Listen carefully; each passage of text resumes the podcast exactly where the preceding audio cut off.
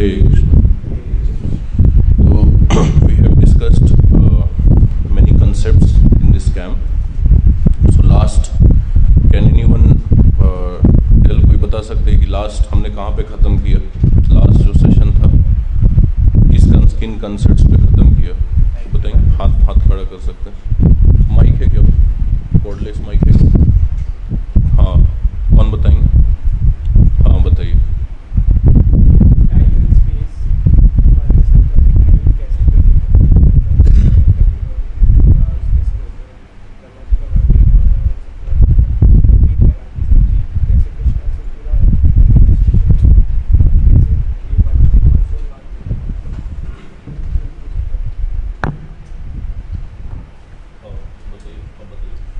तो एक ये वन फोर्थ पार्ट है मटेरियल नेचर और थ्री फोर्थ वो है स्पिरिचुअल नेचर जहाँ पे कृष्णा रहते हैं और कैसे वृंदावन जो गोलोक धाम में है वही वृंदावन ये दोनों सेम ही है एक तरीके से जैसे यूएस एम्बेसी होती है।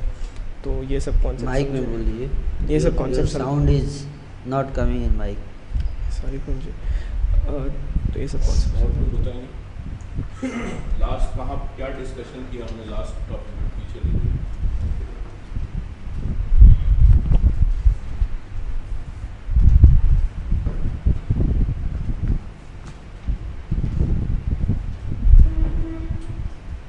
हरे कृष्णा प्रभु जी। प्रभु जी मेनली दो कॉन्सेप्ट डिस्कस किए थे structure of time and creation chart तो स्ट्रक्चर ऑफ़ टाइम में तो हमने समझा कि हमारा जो टाइम पीरियड का कैलकुलेशन है, वो कैसे डिफरेंट है वैदिक टाइम पीरियड से। तो वो मैच नहीं कर सकता और हमारा टाइम पीरियड कितना इनसिग्निफिकेंट है लॉर्ड ब्रह्मा के टाइम पीरियड के आगे। ये स्ट्रक्चर ऑफ़ टाइम में हमने समझा था।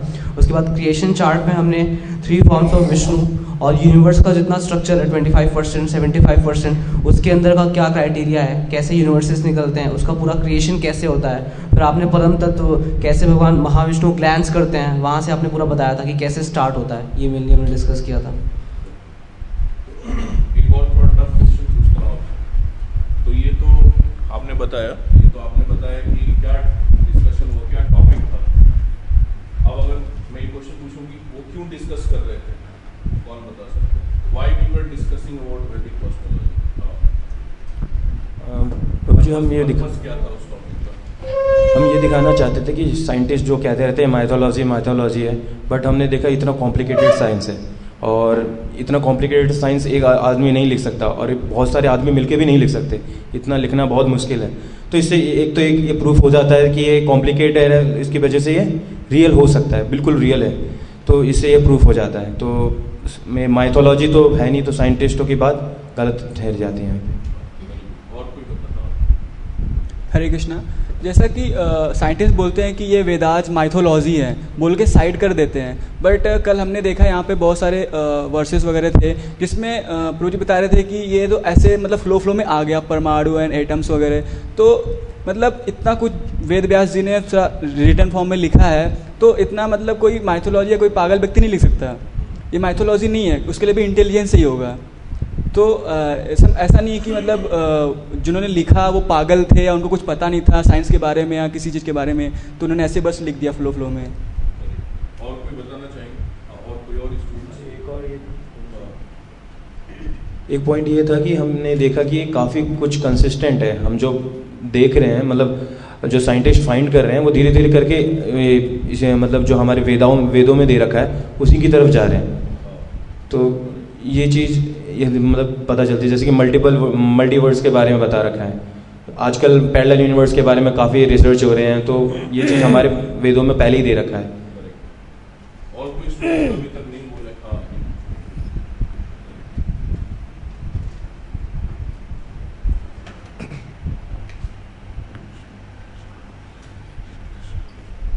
Hare Krishna what I understood is that everything is present in nature.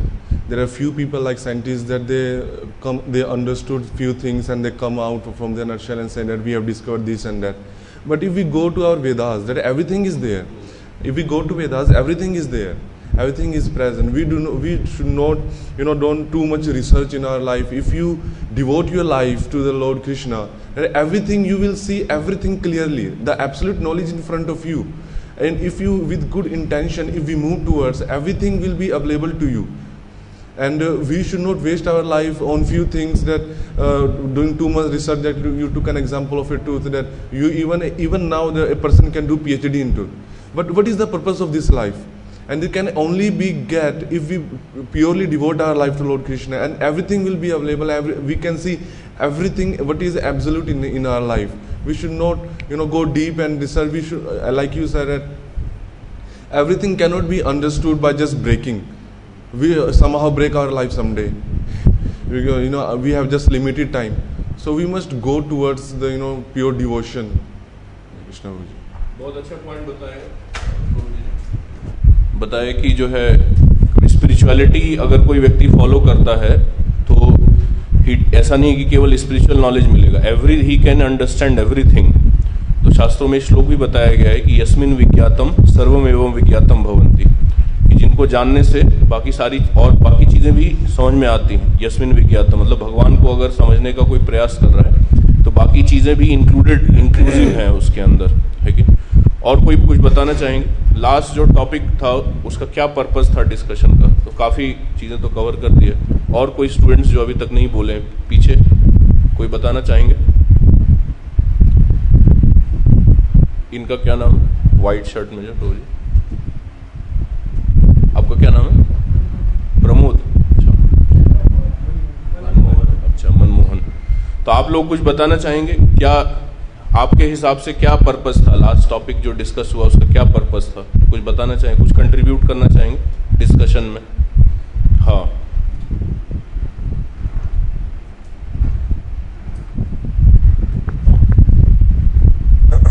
जैसे कि प्रभु जी was mentioning at the beginning of our camp कि जैसे प्रभु जी रिलेट करके बता रहे थे जीपीएस से।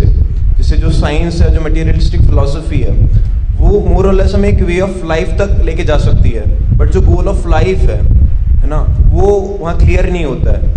तो जब हम वैदिक कॉस्मोस या वैदिक फिलोसफी या वैदिक अंडरस्टैंडिंग को हम अप्रोच करते हैं तो जो हमारा गोल ऑफ़ लाइफ है, वो और ज़्यादा क्लैरिटी के साथ हम लोग समझ सकते हैं और एक क्लियर कट इमेज हमें उससे मिलेगी। जैसे कि आज का जो टॉपिक है purpose of human life in this cosmos तो उसका मतलब वो यहाँ के लिंक हो रहा है, मेरे को ऐसा लगता है। जो पूरा हमने समझा तो उससे पर्पस डिफाइन होगा। कि अल्टीमेटली जो हमारी लाइफ है, उसका पर्पस क्या है? काफ़ी अच्छे पॉइंट्स आप लोगों ने बताए और कई कंसेप्ट्स आप लोगों ने क्लियर किया। तो to summarize we can say that कि अभी तक जो हमने तीन टॉपिक्स हम डिस्कस कर चुके हैं, है ना? The other side everything that glitters is not gold second उसके बाद क्या डिस्कस किया हमने?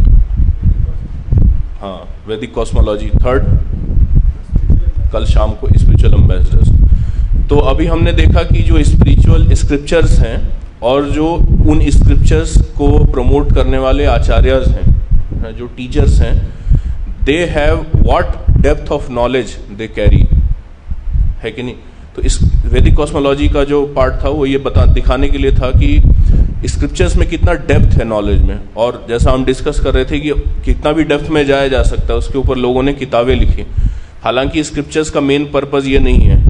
ये तो साइड में जस्ट बातों बातों में ये सब मेंशन कर दिया गया है कि अंडांतरस्थ, परमाणु चयांतरस्थ बट काम कुछ और हो रहा है। एक्चुअली भगवान को प्रणाम कर रहे हैं। तो इस तरीके से ट्रीट किया गया है। मतलब इतना डेप्थ है नॉलेज में। फिर कल जो शाम को सेशन हुआ तो उसमें डिस्कशन हुआ स्पिरिचुअल अम्बेसडर्स के बारे में। तो उसमें आपने देखा होगा कि in contrast to material teachers material philosophy के जो टीचर्स हैं how their intentions their contribution है कि नहीं देयर नॉलेज है ना how it is very contrasting तो ऐसा नहीं है कि जो स्पिरिचुअलिटी फॉलो कर रहा है, वो जस्ट एक नॉर्मल बाबा जी हैं, ये सब आचार्य जो हैं, केवल बाबा जी हैं, साधु, इनको कुछ संसार का पता नहीं है। संसार में कुछ हुआ नहीं तो बोला, चलो, भक्ति कर लेते हैं। तो ऐसे लोग नहीं हैं। तो ये कल आप लोगों ने देखा होगा सेशन तो इसी डिस्कशन को अगर हम कंटिन्यू करें आगे तो नाउ वी सी कि हम इतने कॉम्प्लिकेटेड यूनिवर्स में we human beings are there living entities are there है कि नहीं? तो अगर जो है हमसे क्वेश्चन अगर आपसे कोई क्वेश्चन पूछते हैं according to science what is the of life तो अकॉर्डिंग टू साइंस जो है लोग क्या बताते हैं क्या है पर्पज लाइफ का? या है भी या नहीं है, क्या मानना है? और कोई स्टूडेंट्स जो नहीं बोले हैं इस सेशन में अभी तक, कोई कंट्रीब्यू हम चाहते हैं कि सबसे सुने हम, सबका कंट्रीब्यूशन आए। Everybody has something valuable to say है कि तो आप लोग शर्माइए मत, खुल के बोलिए, है कि तो पीछे कोई स्टूडेंट्स बोलना चाहेंगे? कुछ?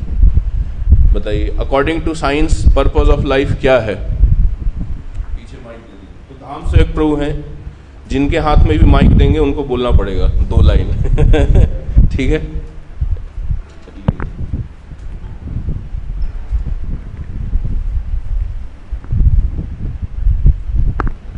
हरे कृष्ण प्रभु जी। आपका नाम क्या? प्रखर। प्रखर। प्रभु जी तो बताइए प्रखर की पर्पस अगर हम डिस्कस कर, कर रहे हैं कि ये लाइफ का क्या पर्पस है? तो अकॉर्डिंग टू साइंस क्या मानना है? क्या आंसर होगा? अभी तक का जो हाँ, सर अभी तक का थोड़ा सर माइक थोड़ा पास करिए। सर ये पर्पस तो ये निकल गया था कि सर अगर जो हमने अभी तक रिसर्च की है उसी को और आगे आगे बढ़ाएँ। मतलब अगर साइंटिफिक वे में अगर देखा जाए और ताकि मतलब और इन्हेंस कर सके कि मतलब कि कहीं जैसे कि मतलब मार्स पे देखा जा रहा है मून पे जाने के लिए। और बाकी प्रभु यही मतलब पर्पस अगर साइंटिफिक पर्पस देखा जाए। बहुत अच्छा बताया प्रखर ने। पर्पस ऑफ़ लाइफ अभी तक तो यही है कि पर्पस ऑफ़ लाइफ ये है कि पर्पस ऑफ़ लाइफ क्या है ये सर्च करना।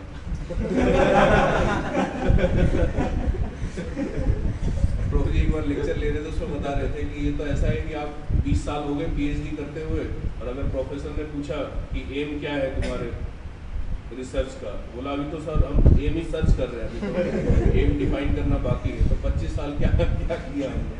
लेकिन वेरी गुड बहुत अच्छा बताया प्रखर ने, और और भी तो देखिए इतने अच्छे पॉइंट्स थे बट आप बता नहीं रहे थे। और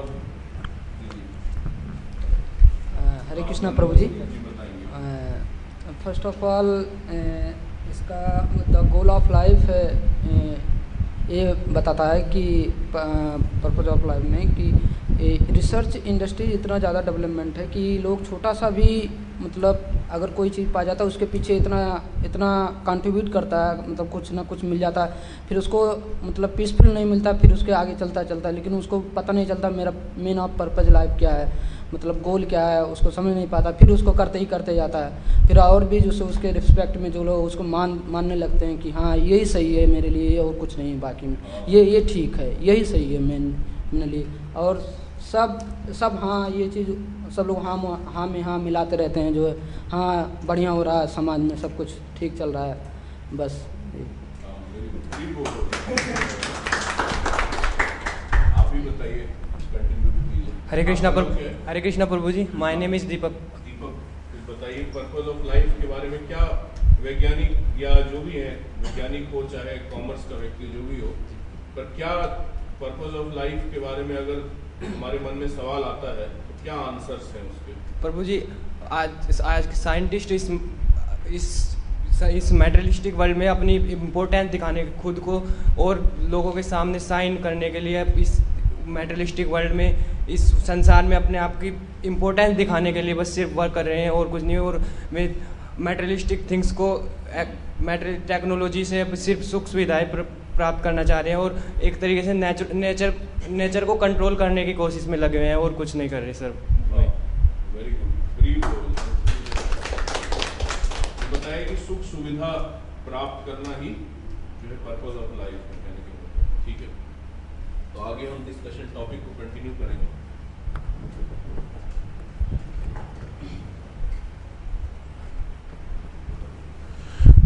तो ये पर्पज ऑफ़ लाइफ जैसा बताया, कि जो है एक्चुअली में एग्जैक्टली exactly क्लियर नहीं है लोगों को। और क्योंकि पर्पज ऑफ़ लाइफ क्लियर नहीं है है ना? इसलिए कई वैज्ञानिक ऐसा भी कहते हैं कि इस क्वेश्चन को पूछने का फ़ायदा ही क्या है? ये क्वेश्चन ही बेकार है। ये पूछ ही क्यों रहे हैं हम कि पर्पज ऑफ़ लाइफ क्या है? आप समझ रहे हैं? क्योंकि जो है पर्पज ऑफ़ लाइफ पता नहीं चल रहा है, इसलिए कई लोग ऐसा भी बोलते हैं एथिस्ट की पर्पज ऑफ़ लाइफ ये जो क्वेश्चन है what is purpose of life ये क्वेश्चन ही बेकार है। इसका, इस क्वेश्चन को पूछने की कोई आवश्यकता ही नहीं है एक्चुअली में। तो अब इसमें एक क्वेश्चन है, इसमें एक सवाल है। सवाल ये है कि मान लीजिए आप रास्ते पे चल रहे हैं, रास्ते में जा रहे हैं, और सामने आपको दिखता है कि एक बहुत बड़ा, बहुत कॉम्प्लिकेटेड मशीनरी है। कोई मशीन है, बहुत कॉम्प्लिकेटेड है कि नहीं? आप उसको देखते हैं, ठीक है?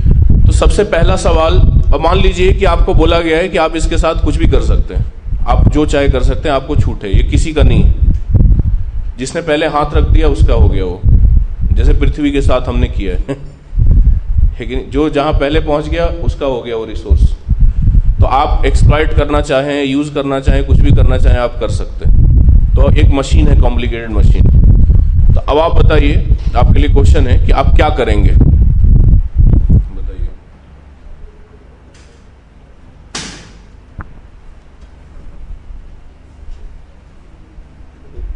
बताइए। सबसे पहले क्या करेंगे आप? एक मशीन है है ना? और आपको इंटरेक्ट करना है उसके साथ। क्या करेंगे आप? सबसे पहला स्टेप क्या होगा? पर्टिकुलरली उसे डिस्ट्रॉय कर देंगे हम ताकि लाइक स्मॉल स्मॉल पार्ट्स में हमसे देख सकें और ज़्यादा। हाँ तो एक चीज़ इन्होंने क्यों क्यों क्यों ब्रेक करेंगे उसको? क्या पर्पस क्या है? स्मॉल पार्ट्स में ब्रेक करेंगे उसको? बेसिकली अगर कोई चीज़ बनती है तो लाइक स्मॉल पार्ट से ही शुरू होगी वो। सो so, अगर हम uh, उसके बारे में जानना चाहते हैं तो लाइक हम क्यों जानना चाहते हैं उसके बारे में। किसी कोई चीज़ कैसे वर्क करता है उसके बारे में हम क्यों जानना चाहते हैं? जैसे लैपटॉप है लेकिन या फ़ोन है तो हम जानना चाहते हैं कि ये कैसे वर्क करता है। ये क्यों जानना चाहते हैं? और कोई बताइए हाँ।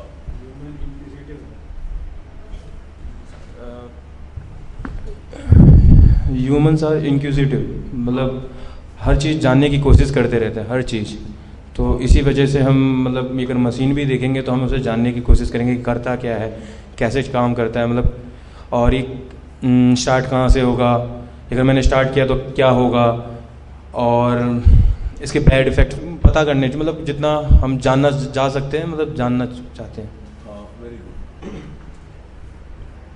तो बेसिकली जब भी कोई चीज़ हम देखते हैं इस संसार में तो we want to use it actually we want to use it for a particular purpose पर अगर किसी चीज़ को यूज़ करना है तो उसको जानना पड़ेगा ना कि वो कैसे वर्क करता है, कैसे काम करता है। तो मान लीजिए कि एक मशीन है वॉशिंग मशीन आया मान लीजिए घर पे। और हम जानते नहीं है कि वो ऐसे कैसे काम करता है। और हमने रिसर्च कर रहे पर हमें यूज़ करना है। है कि नहीं? तो क्या करेंगे हम? रिसर्च करेंगे, जैसा प्रभु जी ने बताया, है कि नहीं? अब रिसर्च में हो सकता है कि जो है, जहाँ उंगली नहीं डालना चाहिए, वहाँ उंगली डाल दिया हमने। फिर करंट लगा तो बाद में रिसर्च पेपर लिख दिया कि भाई, यहाँ उंगली नहीं डालना चाहिए, यहाँ पे उंगली डालने से करंट लगता है। ये बटन नहीं दबाना, कपड़े कपड़े जो है लेफ़्ट हैंड साइड पे डालते हैं राइट पे नहीं। वो सुखाने के लिए होता है। पर इतना रिसर्च करते करते करते करते हिट एंड ट्रायल इसको बोलते हैं। अगर हमें क्लियर नहीं है कि किसी मशीन का पर्पस क्या है। तो हम क्या करेंगे उसके साथ? और यूज़ करना ही है, कोई ऑप्शन नहीं है। तो हम क्या करेंगे उसके साथ? Hit and trial we will do hit and trial अब समस्या ये है कि in the process of hit and trial the machine may get may क्या? इट गेट्स डैमेज एक्चुअली है कि नहीं? Therefore there is a prerequisite need to know what is the purpose of this machine? Purpose जान गए आप, उसके बाद आप रिसर्च कीजिए, कोई दिक्कत नहीं है। ऐसा नहीं कि रिसर्च खराब है। रिसर्च कीजिए, हो सकता है आप बेटर वॉशिंग मशीन बना दे। है कि नहीं? तो इस तरीके से जो है रिसर्च का अपना रोल है। लेकिन जब अगर किसी चीज़ को हमें यूज़ करना है तो we should first of all know कि ये कैसे चलता है, क्या पर्पज है। तो वॉशिंग मशीन तो चलिए, एक सिंपल मशीन है। और एक आध टूट भी गया तो कोई दिक्कत नहीं है। बट जहाँ तक पृथ्वी की बात है और ह्यूमन बॉडी की बात है, ये भी कॉम्प्लिकेटेड मशीन है। इससे ज़्यादा कॉम्प्लिकेटेड चीज़ तो कुछ है नहीं संसार में। इन्हीं मशीन्स इन नेचर में जो मशीन्स अवेलेबल हैं, उन्हीं मशीन्स को देख देख के हम लोग जो हैं, अपने मशीन्स बना रहे है। कि नहीं? जैसे बर्ड को देखा तो लोगों ने एरोप्लेन बनाया, बनाने का आइडिया आया। तो जहाँ से हम आइडिया ले रहे हैं, वो भी एक कॉम्प्लिकेटेड मशीन है ना? हमारा बॉडी भी इतना कॉम्प्लिकेटेड मशीन है। तो अब सवाल, अब दो ही ऑप्शन है। या तो हमें पर्पस पता हो उसका पहले ही यूज़ करने से पहले। दूसरा ऑप्शन यह है कि हम हीट एंड ट्रायल करें। तो जो लोग हीट एंड ट्रायल कर रहे हैं तो आप देख रहे हैं कि पृथ्वी खराब हो चुका है। वो इसीलिए है because we are doing hit and trial और दूसरा ऑप्शन क्या है कि भाई जिसने बनाया है, उससे पूछ लें कि क्या पर्पज है इस यूनिवर्स का, इस ह्यूमन लाइफ का क्या पर्पज है। और उसके बाद आप रिसर्च कीजिए। उस वो that will become guiding principle scriptures spiritual knowledge या स्पिरिचुअल गाइड्स जो हमारे लाइफ में जो चीज़ें बताते हैं दैट बिकम्स गाइडिंग प्रिंसिपल और उन गाइडिंग प्रिंसिपल को ध्यान में रखते हुए जो है हम बाकी चीज़ें अगर करें, है कि नहीं? तो देर फॉर हमने ये डिस्कस किया अभी कि it's very important to know about purpose of life है कि very important to know about purpose of life we cannot say that कि क्या फ़र्क पड़ता है। पर्पज नहीं भी पता है तो चलते रहो ऐसे ही क्या फ़र्क पड़ता है। We cannot say this ठीक है? तो आगे अब हम बढ़ेंगे। कि so question arise what is the purpose of life ठीक है? प्रभु जी से रिक्वेस्ट करूँगा, प्रभु एक्सप्लेन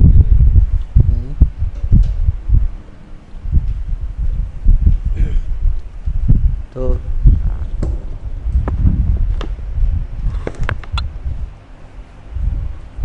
कई एंगल से इसको समझ, समझा जा सकता है। एक तो है कि हम पर्पस ऑफ़ लाइफ को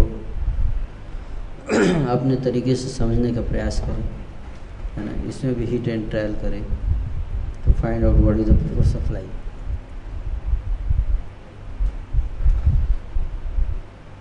तो वैदिक स्क्रिप्चर्स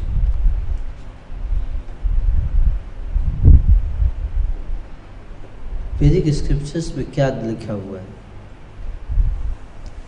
उसको समझना बहुत ज़रूरी है। सबसे पहला कि अभी तक जो हम, जो भी हमने डिस्कशन किया है, उस डिस्कशन का उद्देश्य ये था, आपको इस बात को समझाना कि वैदिक शास्त्र जो हैं, वो मैथोलॉजी नहीं है। आप समझ रहे बात को? क्या? मैथोलॉजी नहीं है। It's a higher dimensional science it's a very very complicated science क्या हो गया? सो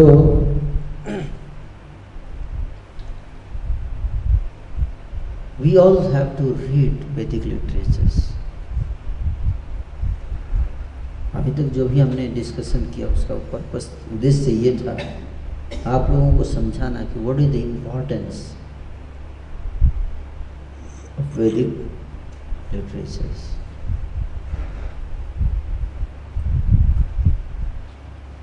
उसको इम्पोर्टेंस को समझ के फिर उसको पढ़ना दूसरा उद्देश्य ये था, ये बात को समझाना कि Vedic literatures to put our faith in Vedic literatures क्या? To put faith in Vedic literatures unless we know importance, we cannot put faith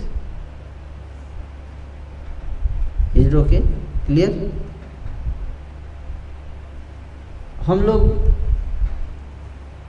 वैदिक लिटरेचर्स इतने डेप्थ हैं, में लिखे गए हैं, इतने डेप्थ में लिखे गए हैं, इतने प्रमाणिक है, इतना प्रमाणिक है कि उसके अगेंस्ट में क्वेश्चन नहीं पूछा जा सकता। दैट इज़ द स्टैंडर्ड वेदों ने कह दिया, लिख दिया, शास्त्र में लिखा हुआ है but we have to accept finish इसलिए यहाँ तक कृष्ण कहते हैं भगवत गीता में, यह शास्त्रम विधि उत्सृज्य, वर्तते काम कारत। न सिद्धिम अवापनोति, न सुखम न पराम कि जो व्यक्ति शास्त्रों के आदेशों के उल्लंघन करता है और शास्त्रों की अवहेलना करके वर्तते काम कारत अपने मनमाने तरीके से कार्य करता है। उसको कभी सिद्धि प्राप्त नहीं हो सकती। कभी सुख प्राप्त नहीं होगा, कभी परम गति प्राप्त नहीं होगी। इसलिए वैदिक शास्त्र उनके आदेशों को हम परम सत्य के रूप में स्वीकार करते हैं, जो वैदिक साहित्य के, जो वैदिक धर्म के, सनातन धर्म के जो अनुयायी हैं फॉलोअर्स हैं वैदिक शास्त्रों के जो सिद्धांत हैं, उसको परम सत्य के रूप में स्वीकार करते हैं। चाहे समझ में आए या ना आए।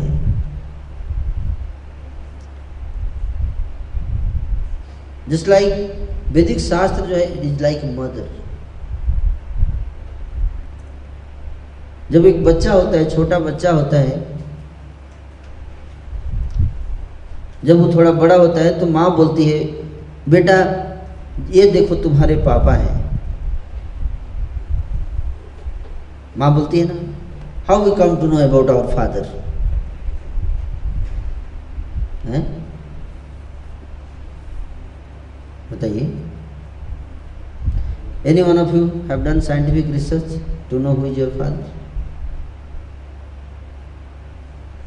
do we need scientific research? Do we need scientist approval, certification? No. किसने बताया? मदर ने बताया ये and we have faith on words of mother ये माँ के बात पर हमें फेथ है कि माँ मुझे गलत नहीं बताएगी। Otherwise, how will you come to know who is your father? There is no other way. There is no other way to know who is your father. Only the words of mother. और हम लोग उसी तरह से हम पूरा जीवन मानते हैं कि ये मेरे पिता हैं विश्वास करते हैं वी पुट फेथ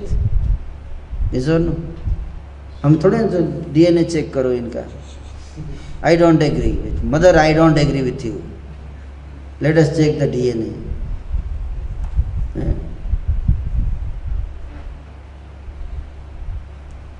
DNA अगर मैच कर भी गया तो क्या गारंटी कि दूसरे का नहीं मैच करेगा इनका मैच कर गया, चलो but I don't have faith on this हो सकता है कि अफ्रीका में कोई हो, उसका भी मैच कर जाए यूरोप में किसी का मैच सबका पहले पृथ्वी पे जितने लोग हैं, सबका डीएनए मैच निकालो। फिर देखो सबका, में किस किस का मेरे से मैच कर रहा है। हो सकता है चार पाँच may be I don't believe जिसको विश्वास नहीं करना है, वो तो हर स्थिति में उसके पास रीजन होता है विश्वास नहीं करने के लिए। इज़ और नो लेकिन जिसको विश्वास करना होता है, वो फटाक से विश्वास करता है और आगे बढ़ जाता है।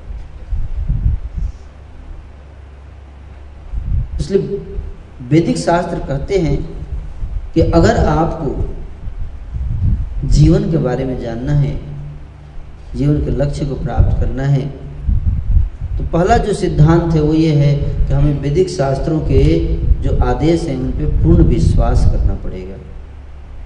उन पर डाउट नहीं, बहस नहीं। डाउट नहीं करना चाहिए। संशयात्मा विनश्यति क्यों? क्यों डाउट नहीं करना चाहिए? क्योंकि वैदिक शास्त्र जो है, ये भगवान की वाणी है। किसकी वाणी? भगवान की वाणी। एक ऐसे व्यक्ति ने इसको लिखा है, जो सब कुछ जानता है। इज़ ऑल परफेक्ट इसलिए इसको बोलते हैं भगवान की वाणी, वैदिक शास्त्र। अपौरुषेय इसमें कोई डिफेक्ट नहीं है। और हम जो रिसर्च करते हैं,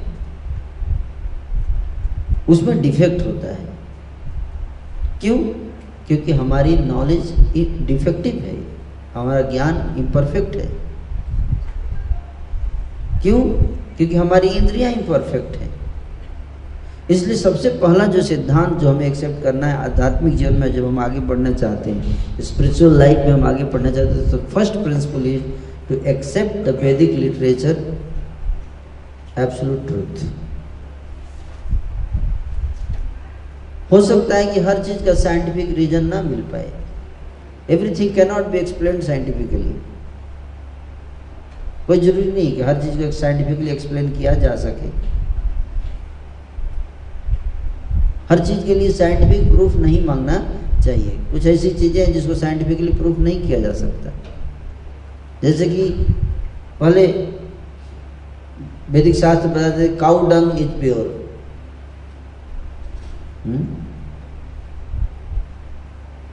गाय का गोबर जो है वो पवित्र होता है, उससे घर लिपते हैं।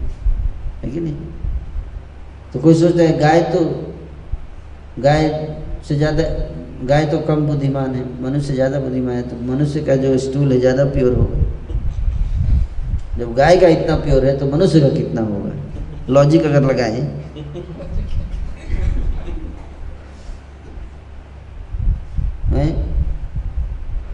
तो मनुष्य का स्टूल प्योर नहीं होता, है कि नहीं?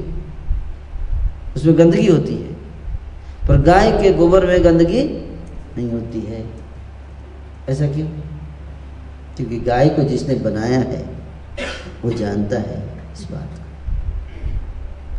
उसने गाय को भी बनाया, उसने मनुष्य को भी बनाया। ये नहीं लिखा कि मनुष्य के गोबर से घर पोती है।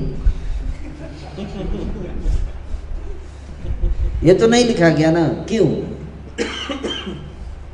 क्यों नहीं लिखा गया?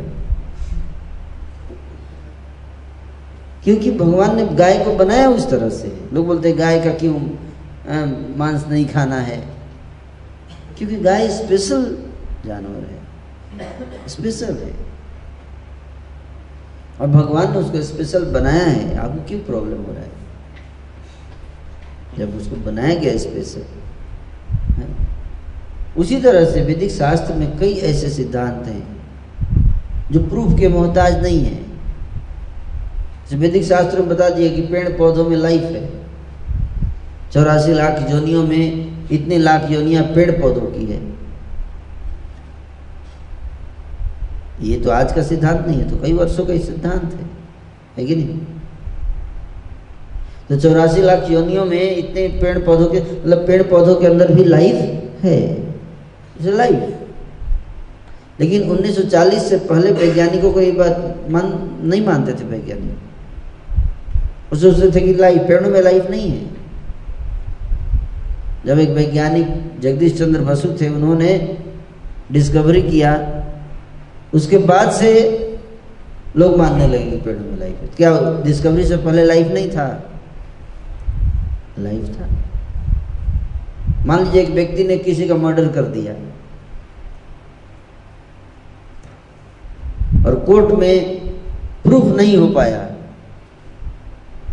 पुलिस उसको प्रूफ नहीं कर पाई। तो क्या इसका मतलब उसने मर्डर नहीं किया? मर्डर किया कि नहीं किया?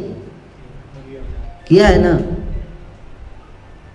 प्रूफ नहीं हो पा रहा है। इसका क्या मतलब है कि अगर प्रूफ नहीं हुआ तो इसका मतलब मर्डर नहीं हुआ? हो सकता है कि मर्डर हो गया हो, फिर भी प्रूफ नहीं कर पा रहे हो। Is it is it fact तो अगर मर्डर हो चुका है दिस इज़ रियलिटी और पुलिस उसको प्रूफ नहीं कर पा रही है तो ये किसका प्रॉब्लम है? है? पुलिस का प्रॉब्लम है। सत्य का प्रॉब्लम नहीं है। सत्य तो यही कहता है कि उसने मर्डर किया है। Now it's responsibility of police to prove है कि नहीं? अब पुलिस अगर नहीं प्रूव कर पा रही है, इसका मतलब पुलिस पुलिस जो है वो उसमें कमी है। उसी तरह से वैदिक शास्त्र जो भी सिद्धांत देते हैं, वो परम सत्य है। अगर वैज्ञानिक उसको प्रूफ नहीं कर पा रहे हैं कुछ सिद्धांतों को तो इसकी किसका प्रॉब्लम है? वैदिक शास्त्र का प्रॉब्लम नहीं है। ये किसका प्रॉब्लम है? ये साइंटिस्ट का प्रॉब्लम है।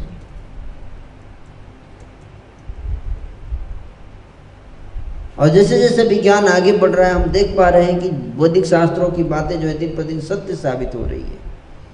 एक एक करके सत्य साबित हो रही है। गाय जो है, गाय का गोबर अभी साइंटिफिकली प्रूफ हो गया है। It has got antiseptic qualities गाय का गोबर, गाय का मूत्र, हर चीज़ प्योर है। साइंटिफिकली प्रूफ हुआ बाद में। उसी तरह से, उसी तरह से जैसे पुनर्जन्म का सिद्धांत है। हम्म? कि व्यक्ति मृत्यु के बाद दोबारा उसका जन्म होता है। ये भगवत गीता में बताया गया। लोग इसको पहले नहीं मानते थे, वैज्ञानिक नहीं मानते थे इसको। आज भी कुछ वैज्ञानिक नहीं मानते क्योंकि प्रूफ नहीं कर पाते। हाउ विल यू प्रूव शरीर जब जला दिया, जला के उसका राखों को जब गंगा जी में फेंक दिया, बहा दिया, नामो निशान नहीं छोड़ा, है? तो फिर डाटा कैसे बच गया? दूसरे लाइफ में बच्चा फिर से कैसे बता रहा है पिछले जीवन की बातें? ऐसा नो आप इसको साइंटिफिकली कैसे प्रूव करोगे बताओ? एक बच्चा जो है, तीन, दो साल का बच्चा, वो बता रहा है कि पिछले जन्म में मैं यहाँ था, मेरे माता पिता ये थे, सब सारा डिटेल बता रहा है। जो कभी गया नहीं उस जगह पे। क्या, कैसे आप इसको प्रूव करोगे? साइंटिफिकली आप बताओ।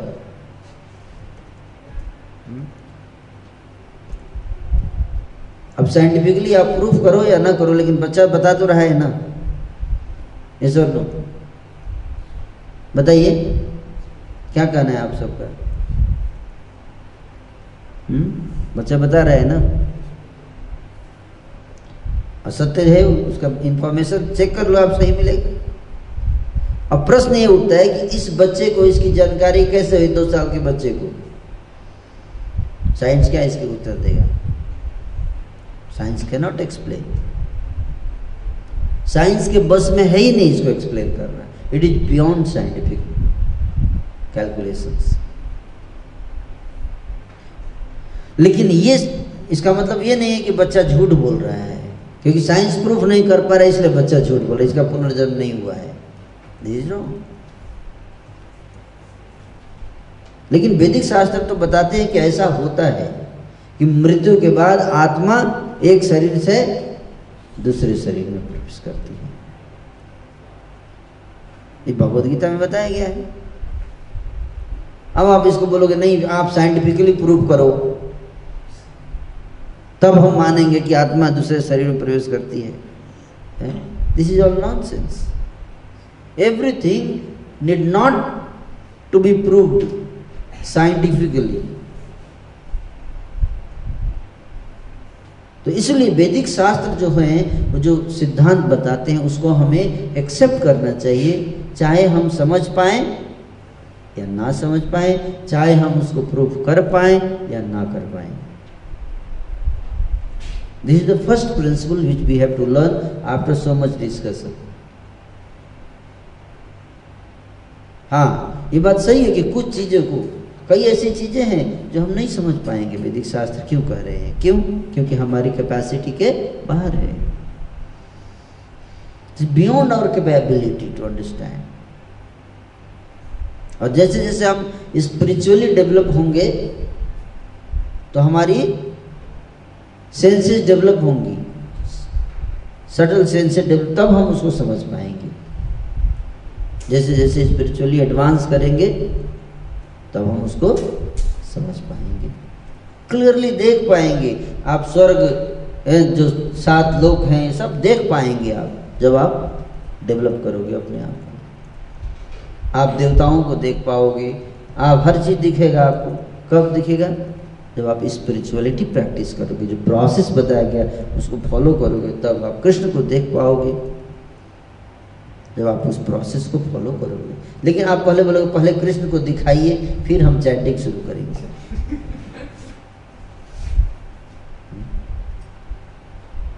तो यही बात होगी, पहले मेरे को जॉब दीजिए, फिर मैं पढ़ाई शुरू करूँगा।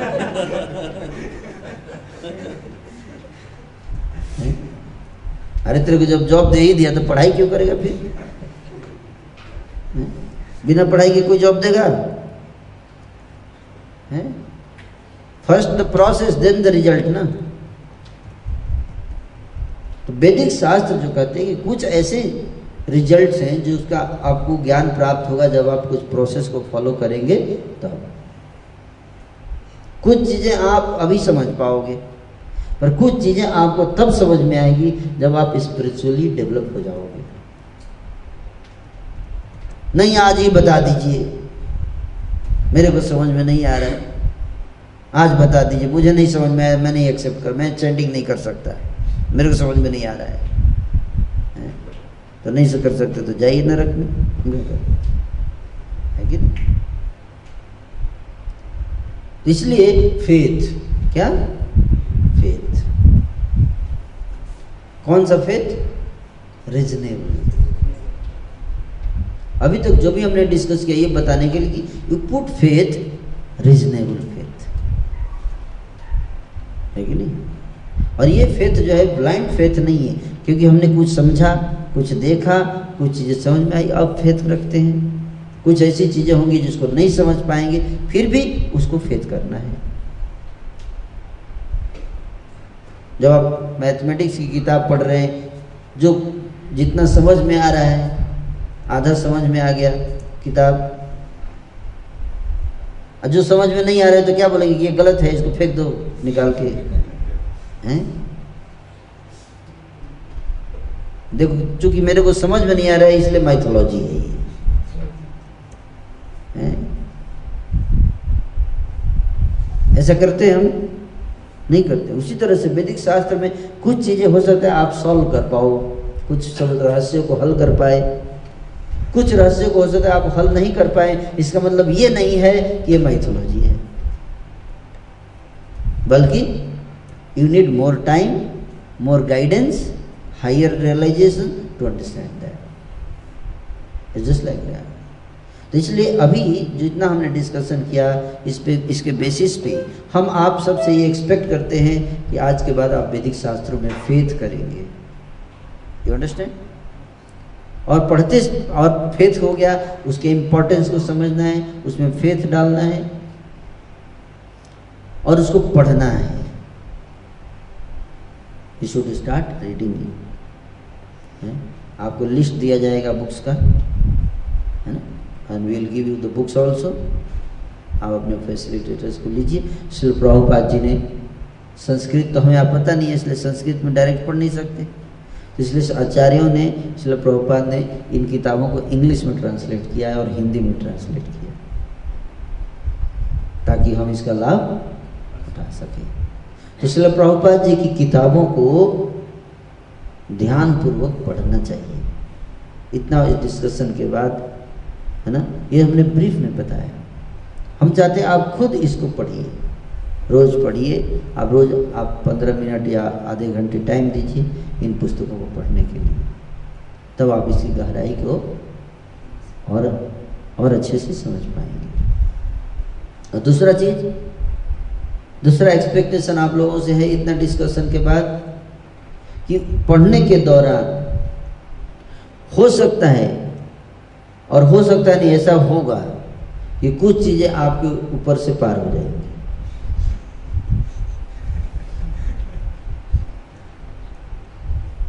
ऊपर से पार हो जाएँगे, ऐसा हो सकता है। तो आप बोलोगे, अरे, ये तो बेतु की बात है ये। ऐसा कैसे हो जाएगा? है? अब ऊपर से पार हो जैसे उदाहरण के लिए आपको बताता हूँ। जैसे राहु और केतु जो है चंद्रमा और सूर्य को ग्रसते हैं। सूर्य ग्रहण और चंद्र ग्रहण लगता है। आपको लगा बेतु की बात है ऐसा कैसे होगा? वैज्ञानिक तो बताते हैं कि जब पृथ्वी जो है सूर्य और चंद्रमा के बीच में आती है? या नहीं चंद्रमा जो है जब पृथ्वी और सूर्य के बीच में आता है तो सूर्य ग्रहण लगता है। जो, भी पता नहीं क्या बोलते हैं। जो भी है? ये राहु केतु कहाँ से आ गए?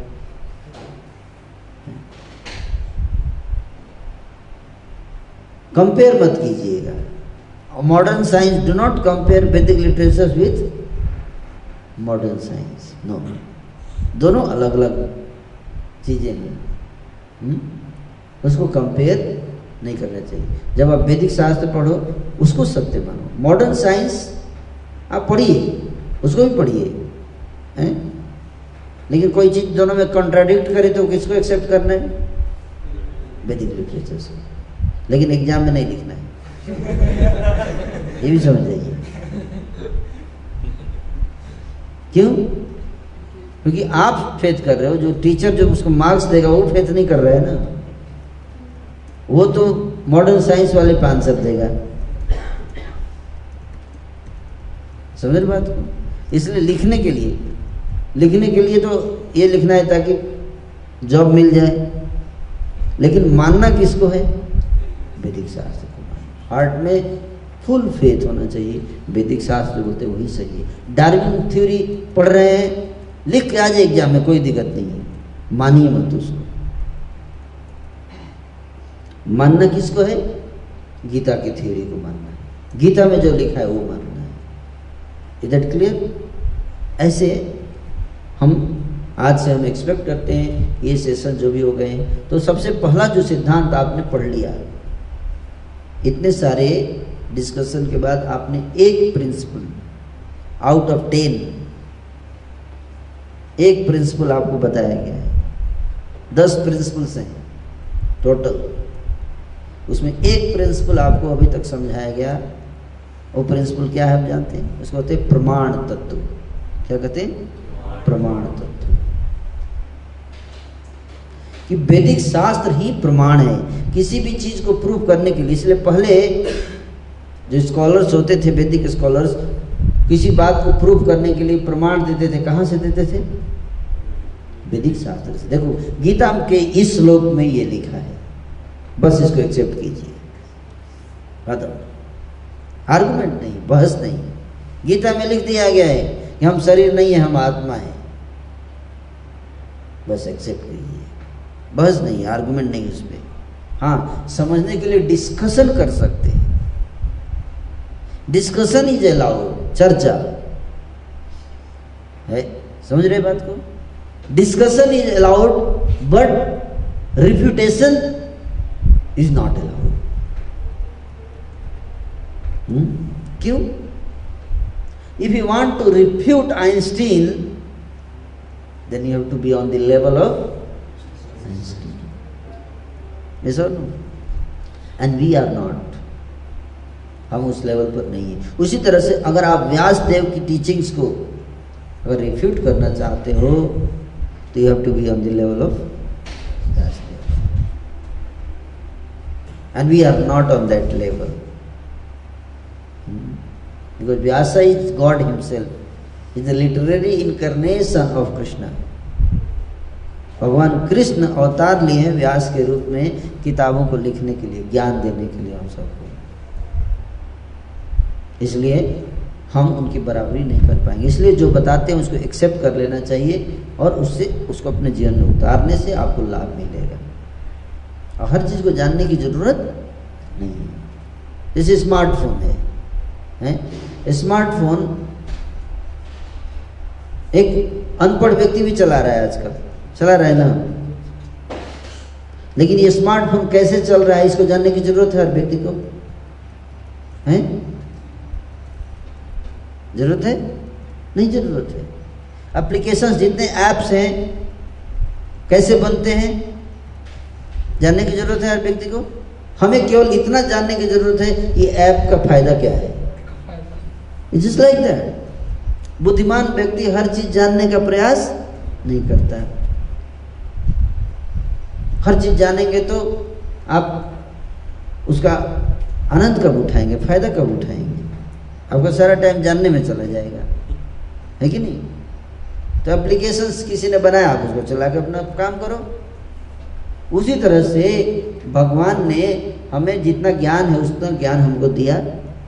और बोलते हैं कि इतने से आप उसको अपने जीवन में उतारिए और उसका फ़ायदा उठाइए। तो वैदिक शास्त्रों का लाभ उठाना चाहिए। और वैदिक शास्त्र क्या बताते हैं जीवन का उद्देश्य? जो टॉपिक है टॉपिक क्या है? पर्पस ऑफ़ लाइफ वैज्ञानिक क्या बताते हैं, ये तो हमने देख लिया। है? वैज्ञानिक क्या बताते हैं? कि पर्पस ऑफ़ लाइफ पूछो किसी पे what is the purpose of life बोले ये प्रश्न पूछने का क्या पर्पस है?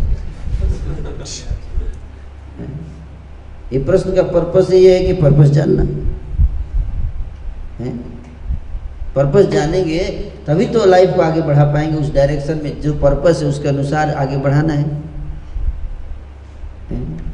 ये क्वेश्चन का ज़रूरत नहीं है। ज़रूरत नहीं तो मेरे हृदय में आ, उठ कैसे रहा है प्रश्न?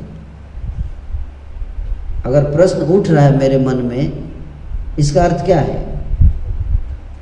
अगर प्रश्न उठ रहा है मेरे मन में इसका अर्थ यही है कि इस प्रश्न का उत्तर चाहिए मुझे है? अब ये बोलना कि नहीं प्रश्न मत पूछो ये प्रश्न पूछो मत देन गिविंग आंसर प्रश्न को ही दबाया जा रहा है, है? तो वैदिक शास्त्र दबाते नहीं है प्रश्न को उसका उत्तर देते हैं स्पष्ट उत्तर देंगे और वैदिक शास्त्रों के आधार पे आपको उत्तर दिया जाएगा?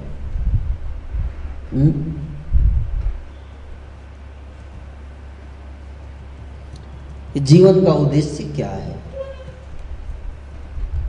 तो वैदिक शास्त्र कहते हैं, जीवन का उद्देश्य जानने से पहले संसार के बारे में कुछ ज्ञान प्राप्त होना चाहिए। सृष्टि क्या है? जब आप उसको जानेंगे तब आप समझ पाओगे कि जीवन का उद्देश्य क्या है। तो वैदिक शास्त्र कहते हैं कि भगवान ने इस सृष्टि की रचना की। क्या कहते हैं? भगवान ने सृष्टि बनाई। दो प्रकार की सृष्टि। भगवान की सृष्टि कितने प्रकार की है? दो प्रकार की। एक को कहते हैं चित्त जगत और दूसरे को कहते हैं जड़ जगत। Spiritual world material world two world हम लोग कौन से जगत में रह रहे हैं? मटेरियल वर्ल्ड में रह रहे हैं भगवान कौन से जगत में रहते हैं? स्पिरिचुअल वर्ल्ड में रहते हैं। कुछ आत्माएँ ऐसी हैं, भगवान ने ये दो वर्ल्ड बनाए। इसका एक्सप्लेनेशन दिया गया है कि तो पहला जो संसार जगत बनाया भगवान ने, वो स्पिरिचुअल वर्ल्ड बनाया। इन द बिगिनिंग भगवान जो है in the beginning he was alone alone means what alone का मतलब ये नहीं कि केवल भगवान अकेले हैं, नहीं। एलोन का अर्थ ये है कि the God with all his powers भगवान प्लस उनकी सारी शक्ति। भगवान प्लस उनकी सारी शक्ति। समझ में आ रहा है? कई लोग रेस्ट कर रहे हैं। हम्म? समझ में आ रहा है मेरी बात? क्या नाम है आपका? हैं? रतन। हाँ वो प्रेम रतन देंगे।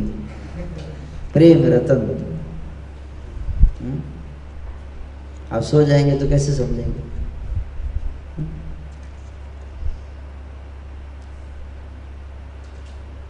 तो भगवान जो हैं, उस सृष्टि की रचना जो किए हैं, उसका तो फ़र्स्ट क्यों भगवान ने सृष्टि बनाई क्यों सबसे पहला प्रश्न ये उठता है। लेकिन तो कहते हैं, वैदिक शास्त्र में इसका उत्तर दिया गया है। नित्यो नित्यानाम, चेतना चेतना चेतना चेतना नाम। एको बहुनाम, जो विदधाति का मान। कि भगवान नित्य हैं और उनसे कई सारे नित्य वस्तुएँ प्रकट होती हैं। भगवान चेतन हैं और उनसे कई सारी चेतन वस्तुएँ प्रकट होती हैं। भगवान एक थे सृष्टि के प्रारंभ में, उन्होंने क्या किया? बहुत में विस्तार किया। एको बहुनाम। एक थे वन बिके मेनी कैसे? वेरी सिंपल टू अंडरस्टैंड एक बीज ले लीजिए एक बीज ले लीजिए और ग्राउंड में डाल दीजिए, कितने बीज हो जाते हैं। यू कैनॉट काउंट प्रश्न होता है कि एक बीज से इतने सारे बीज कैसे हो गए? जैसे भी हो पर हो गए। है कि नहीं? वो वैज्ञानिकों का काम है टेंशन हमारा हम तो बस फल खाएँगे। क्यों? कौन टेंशन लेगा जाने के? कहाँ से पी जाए, कैसे आए? तो पागल आदमी सब काम करता है लेकिन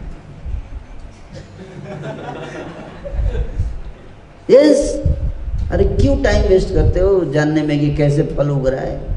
बस उग गया, खाओ। हम्म।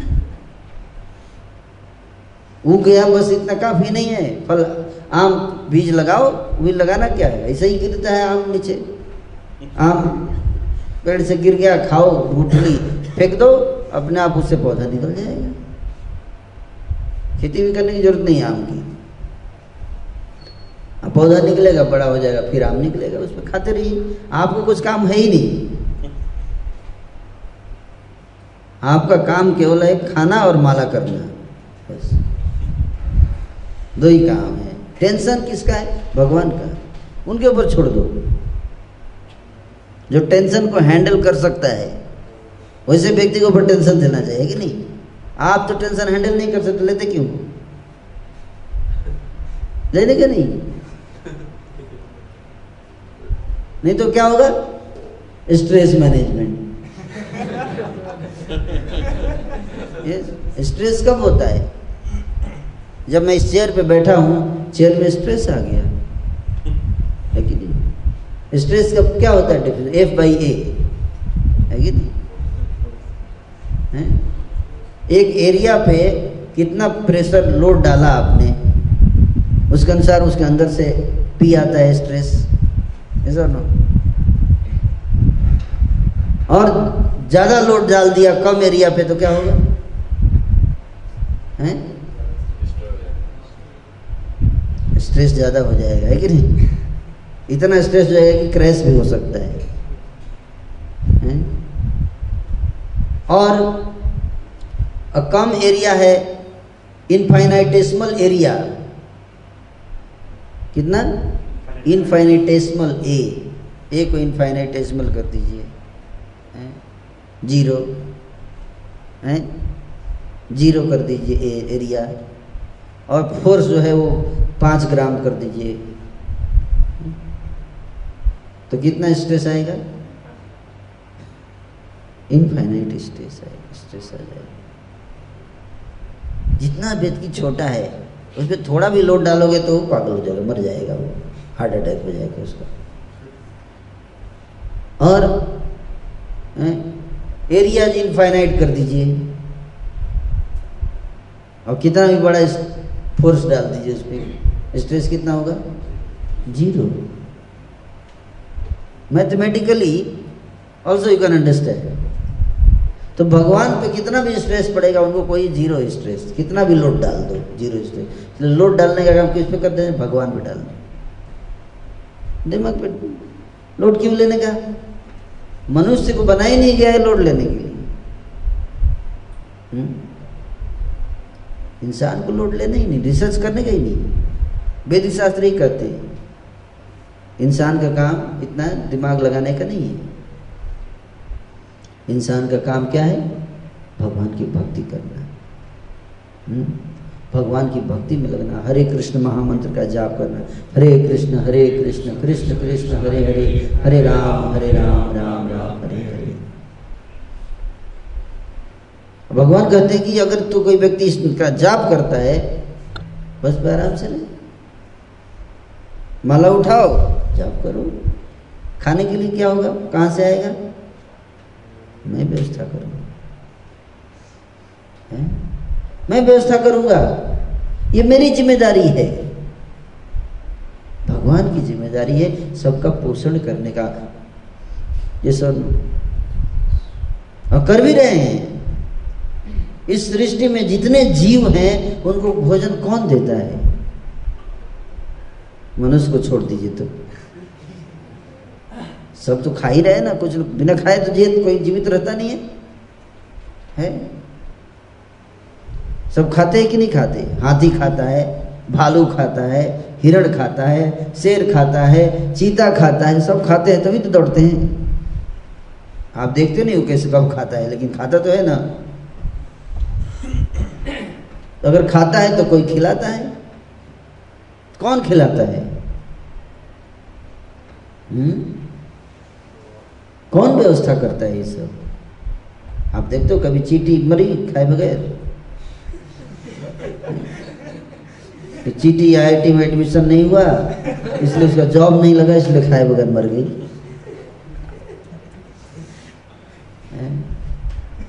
नहीं, ये चीटी फांसी लगा के मर गई। क्योंकि आईआईटी में एडमिशन नहीं हुआ। कभी होता है ऐसा? कोई स्ट्रेस नहीं है चीटी पे, आप देखो। चीटी के ऊपर कोई स्ट्रेस नहीं होता है, कोई स्ट्रेस नहीं है। कभी आपने कुत्ता जो है डिप्रेशन का शिकार है। कभी सुने आप कि कुत्ता जो है वो डिप्रेशन का शिकार पाया गया? कभी नहीं सुनेंगे आप हैं? नेवर क्यों?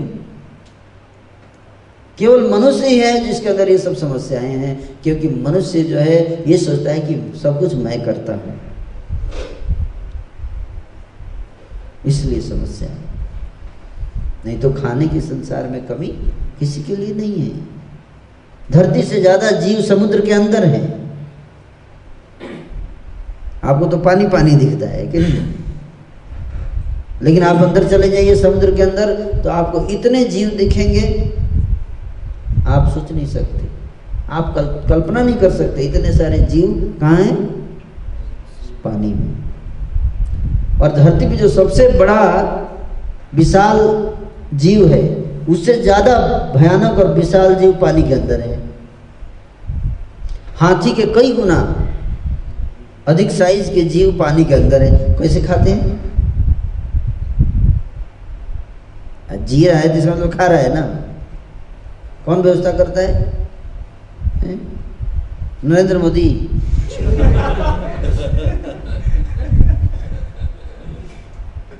तो कोई जीव को किसी प्रकार की कमी नहीं है मनुष्य को छोड़ के। और मनुष्य को सबसे ज़्यादा दिमाग दिया भगवान ने, सबसे ज़्यादा मरता है मनुष्य दुख दुख से। क्यों क्योंकि मनुष्य भगवान पर निर्भर नहीं है।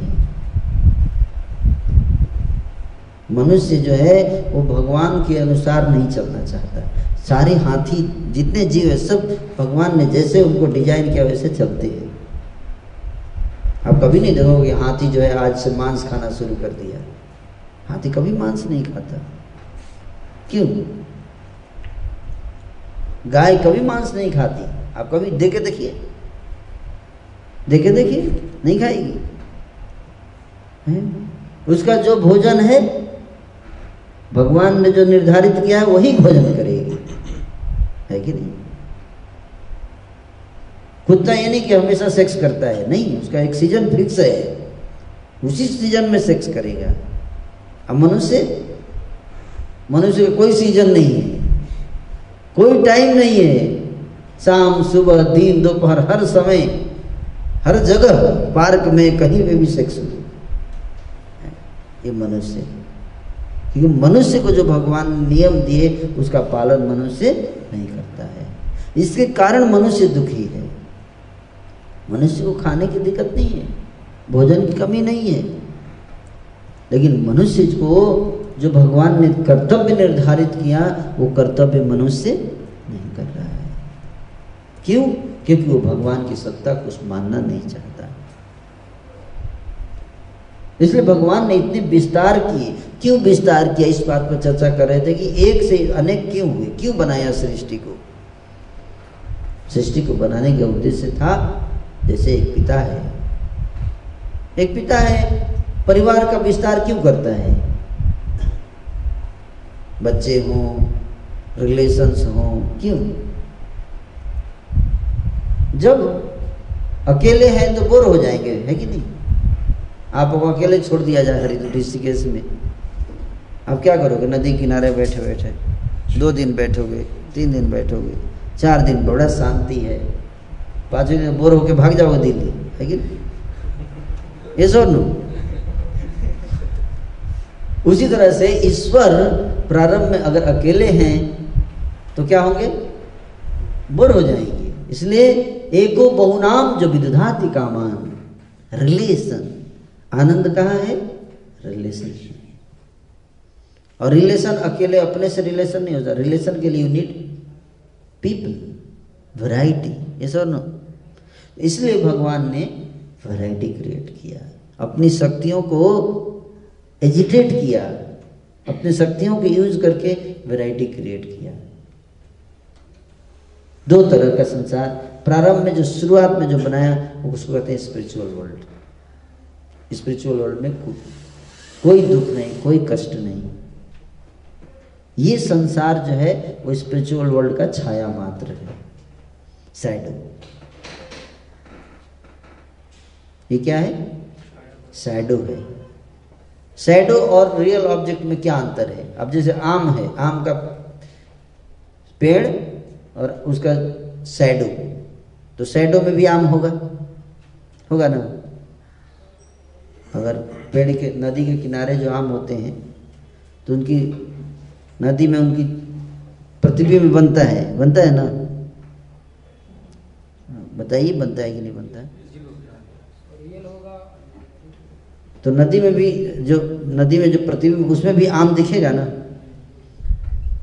उस प्रतिबिंब वाले आम में और रियल आम में क्या अंतर है? हुँ? रियल खाएँगे तो मीठा लगेगा। सिंपल बताइए ना। और उसको खा नहीं सकते, पकड़ने जाएँगे तो हाथ में तो दिखेगा तो लेकिन पकड़ नहीं पाएँगे आप उसको। केवल वो दिखने के लिए रहे, आम। देखते रहिए, आम। है?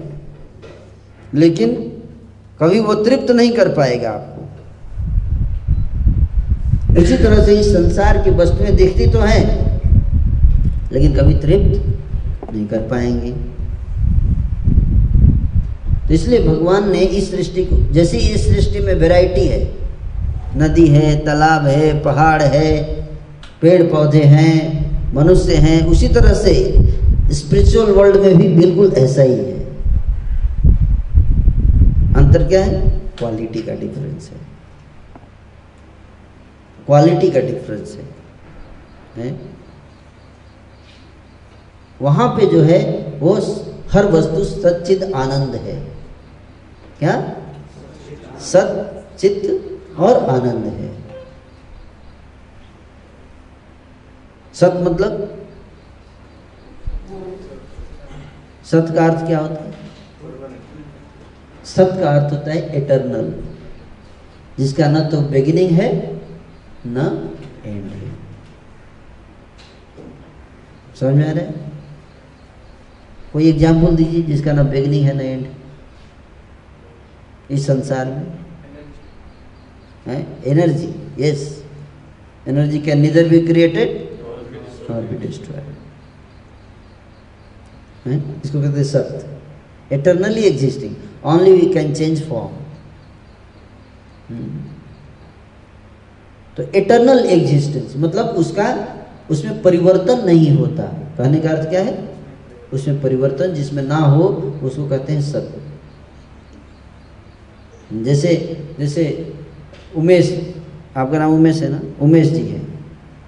आज जैसे हैं, पाँच साल के बाद वैसे रहेंगे, पचास साल के बाद वैसे रहेंगे, साठ साल के बाद वैसे रहेंगे। कोई परिवर्तन इनमें नहीं होता, जैसे हैं वैसे ही है। शरीर बढ़ेगा नहीं, ऐसे ही रहेगा। इस होते सब सब, है? चित्त मतलब फुली कॉन्सियस कॉन्सियस है? जैसे ये माइक है, इसमें और मेरे में क्या अंतर है? I am conscious mike is not conscious है कि नहीं? I can feel I am feeling I have feeling mike doesn't have feeling I have I am having thinking feeling and willing mind doesn't have mike doesn't have thinking feeling and willing यानी कि प्रभु जी ने थोड़ा गलत बोल दिया, अपने से एक दो शब्द ऐड करके बोल यहाँ से आवाज़ निकालूँगा। नहीं कर सकता। लेकिन जो चित्त है, चित्त मतलब कॉन्शियस जो व्यक्ति होता है, वो ऐसा कर सकता है। है कि नहीं? और आनंद। तीसरा क्या है? आनंद। आनंद ही आनंद है। आनंद ही आनंद है। स्पिरिचुअल वर्ल्ड में, है? तो ये है स्पिरिचुअल वर्ल्ड जहाँ पे हर वस्तु नित्य है, न मृत्यु है, न जन्म है। न वृद्धावस्था है, न रोग है, न व्याधि है। क्यों? क्यों ऐसा है? क्वालिटी ऐसा है। उस संसार का क्वालिटी ऐसा है। उसका नेचर है ऐसा। भगवान ने क्रिएट ऐसा किया है। केवल आनंद ही आनंद ही आनंद है, बस। ऐसा जगह। उसको क्या कहते हैं? स्पिरिचुअल वर्ल्ड सच्चिदानंद। हम्म? और हम हम सब जो हैं, वो भगवान ने जब क्रिएशन किया, अपनी संधनी शक्ति से क्रिएशन करते हैं हैं? और उसमें फिर विस्तार करते हैं जीवात्मा का। कॉन्शियस लिविंग एंटिटीज जिसको कहते हैं, क्या? कॉन्शियस लिविंग एंटिटीज या soul S O U L soul तो वी आर सोल सोल मतलब कि we are conscious we can think we can feel we can will we can move we can desire इसको कहते हैं soul जीवात्मा। हिंदी में क्या बोलते हैं? आत्मा। आत्मा। आत्म तत्व और कितने सोल्स थी? Innumerable you cannot count how many एक मनुष्य आठ दस बच्चे पैदा कर देता है। भगवान जब करेंगे तो कितना करेंगे, सोचिए। भगवान अनंत हैं, इसलिए उनके विस्तार भी कैनॉट काउंट कितने हैं आत्माएँ। आप गिनती नहीं कर सकते। हैं? गिनती नहीं कर सकते। इतनी आत्माएँ सब स्पिरिचुअल वर्ल्ड में। आनंद ही आनंद है। और हर के साथ भगवान का एक रिलेशन है। है ना? उसके साथ एक्सचेंज है प्रेम का। प्रेम का रिलेशन है भगवान का? पाँच रूपों में भगवान से रिलेशन होता है स्पिरिचुअल वर्ल्ड में। कोई भगवान का सखा है, है? कुछ जीव भगवान के क्या है? सखा फ्रेंड कुछ जीव भगवान से वात्सल्य भाव में है। वात्सल्य भाव मतलब क्या? हुँ? वात्सल्य मतलब प्रेम नहीं होता। वात्सल्य का मतलब प्रेम की कई वैरायटी है। आप वात्सल्य का अर्थ होता है पैटर्नल लव एक होता है फ्रेटर्नल लव रिलेशन एक होता है पैटर्नल रिलेशन पैटर्नल रिलेशन मतलब क्या होता है? हैं? मदर एंड सन पेरेंट्स और जो बच्चों के बीच जो रस होता है जो जो फीलिंग होती है उसको कहते हैं वात्सल्य। समझ में आ रहा है? वात्सल्य शब्द जो बना है वत्स से बना है वत्स। नींद आ रही है? हैं? क्या नाम है आपका? हैं? अभी तक तो सुन रहे थे। मैं फ्यूचर का व्यवस्था कर रहा हूँ।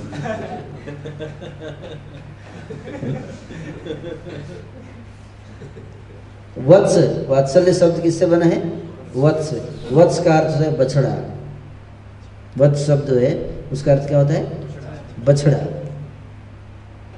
तो बछड़ा का जो अपने गाय से जो रिलेशन होता है उस भाव को बोलते हैं वात्सल्य भाव। समझ में आ रहा? है? वात्सल्य भाव उसको बोलते हैं।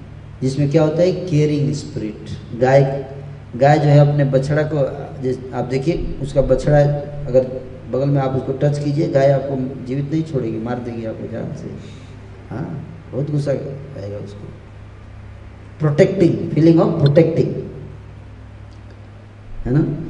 तो कुछ जीव जो हैं, वो भगवान को प्रोटेक्ट करने के भी फीलिंग में है।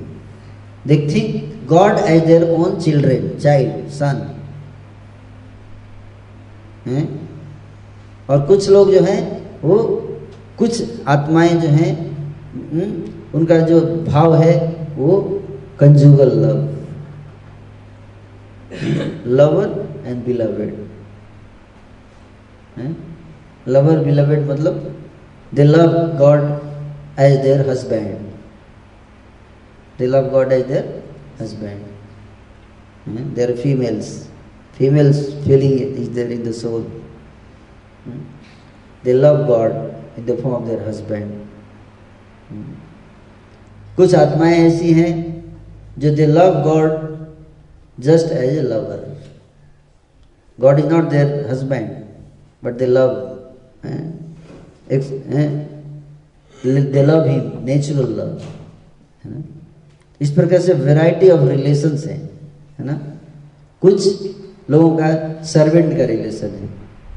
They think that I am servant of God God जो ऑर्डर देते हैं, उसको करना है। तो इन पाँच रसों में आत्माओं का संबंध है भगवान से। हर आत्मा का कोई ना कोई रिलेशन है लव है भगवान से। And they love him like anything और प्रेम जब करते हैं तो उसमें आनंद आता है। लव मतलब they serve love means service तो ये हो गया स्पिरिचुअल वर्ल्ड और वहाँ पे कोई वस्तु नष्ट नहीं होती। भगवान भी नष्ट नहीं होते और जितनी आत्माएँ हो भी नष्ट नहीं होती हैं। इसलिए उन दोनों के बीच का जो रिलेशन है वो भी नष्ट eternal you understand clear now ये जो प्रेम जो शब्द है, प्रेम को प्रेम का जो आनंद है, उसको एक्सपीरियंस करने के लिए, प्रेम करने के लिए व्यक्ति के अंदर चॉइस होना बहुत ज़रूरी है। Just like suppose I design a robot ठीक है? और उसको बोलूँ कि तुम आके मेरे को गले लगाना है रोज चार बजे। ऐसा हमने उसको ये कर दिया, उसमें प्रोग्रामिंग कर दिया। तो रोज चार बजे आके गले लगाए, आपको मज़ा आएगा?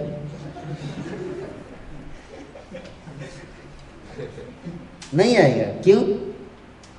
क्योंकि और कोई ऑप्शन उसके पास नहीं है। वो तो डिज़ाइन किया आपने रोबोट की तरह। इसलिए भगवान उस, जहाँ रोबोट की तरह डिज़ाइन है, वहाँ पे प्रेम नहीं हो सकता। प्रेम का अर्थ यही है कि आपको फ्रीडम दिया गया है, आप चाहें तो मेरे से हेट भी कर सकते हैं और लव भी कर सकते हैं। दोनों ऑप्शन होना चाहिए।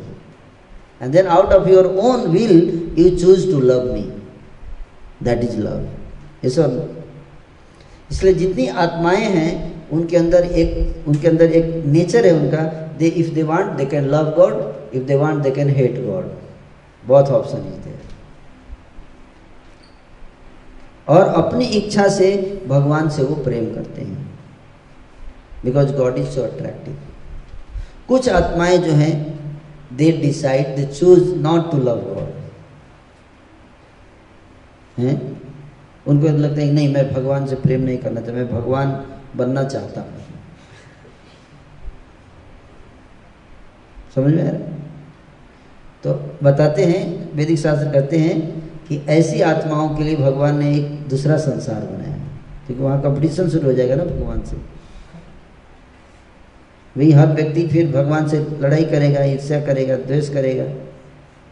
तो वहाँ जो प्रेम का वातावरण है, सच्चिदानंद, वो खत्म हो जाएगा, है कि नहीं? वहाँ भी आतंकवादी हो जाएँगे। है ना? इसलिए ऐसे आत्माओं के लिए जो कि भगवान से प्रेम नहीं करना चाहते हैं, उनके लिए एक अलग संसार बनाया भगवान ने, उसको कहते हैं जड़ जगत। क्या कहते हैं? जड़ जगत। मटेरियल वर्ल्ड तो जो भी आत्मा बोलती है कि I I will not love you कोई ज़बरदस्ती है क्या? मैं नहीं करूँगा प्रेम आपसे। तो भगवान उनको ज़बरदस्ती नहीं करते, बोलते, ठीक है बस आपको जगह चेंज करना पड़ेगा। नेचुरली भाई आप अपने घर में किसको रहने के लिए अलाउ करोगे? जो व्यक्ति आपसे प्रेम करता है। ऐसा जो व्यक्ति आपसे प्रेम नहीं करता है, उसको आप अपने घर में रहने के लिए अलाउ करोगे? नहीं करोगे। है कि नहीं? वो आपको चैन से नहीं रहने देगा। है ना? इसलिए भगवान ने ऐसे आत्माओं को भगवान कहते हैं, आपके लिए एक अलग जगह बनाया है, वहाँ पे आप ही के मूड के सारे लोग हैं। उधर जाइए।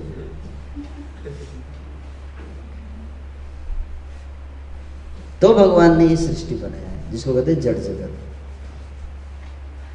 और जो भी जीव ऐसा सोचता है, भगवान से लड़ने का भाव आता है जिसके अंदर तो बोलते इधर जाइए। तो सारे इधर आते हैं ऐसे ऐसे लोग आते हैं इधर और इनके लिए सृष्टि बनाते हैं। ऐसे लोगों के लिए इस सृष्टि। इस इसलिए इस सृष्टि का उद्देश्य क्या है? आप समझ रहे बात? इस सृष्टि का उद्देश्य क्या है? जो जीव भगवान बनना चाहते हैं, भगवान की तरह सबको कंट्रोल में करना चाहते हैं, अपने कंट्रोल में रखना चाहते हैं, ऐसे जीवों को, उनकी इच्छा को पूरी करने के लिए ये संसार बनाया गया। हम्म? इसलिए आप देखो, इस संसार में हर व्यक्ति चाहता है, मैं दूसरे को कंट्रोल करूँ। और जो जितने लोगों को कंट्रोल करता है, उसको उतना महान माना जाता है। है कि नहीं? है? का एक व्यक्ति कई बार दस लोग हैं, उनको ये ये भी कंट्रोल करना चाहता है और ये भी करना चाहता है, फिर आपस में लड़ाई होती है। दो भगवान लड़ते हैं। प्रूफ करने के लिए कौन जो है वो बेटर भगवान है। है कि नहीं? तो एक विश्व विजेता दूसरे विश्व विजेता से लड़ता है। हैं? है कि नहीं? और फिर क्या होता है? आपस में लड़ाइयाँ होती हैं। एक दूसरे को पीटते हैं, एक दूसरे को लूटते हैं। भगवान नहीं करते ये सब। समझ में आ रहा है? ये कौन करता है? हम ही, चूँकि हम भगवान बनना चाहते हैं। इस रूम में हर व्यक्ति चाहता है कि मैं इस रूम का प्राइम मिनिस्टर बनूं। तो उसकी लड़ाई होगी ना भाई? तो आज आप पहले हम दो लड़के फाइनल करते हैं। है कि नहीं?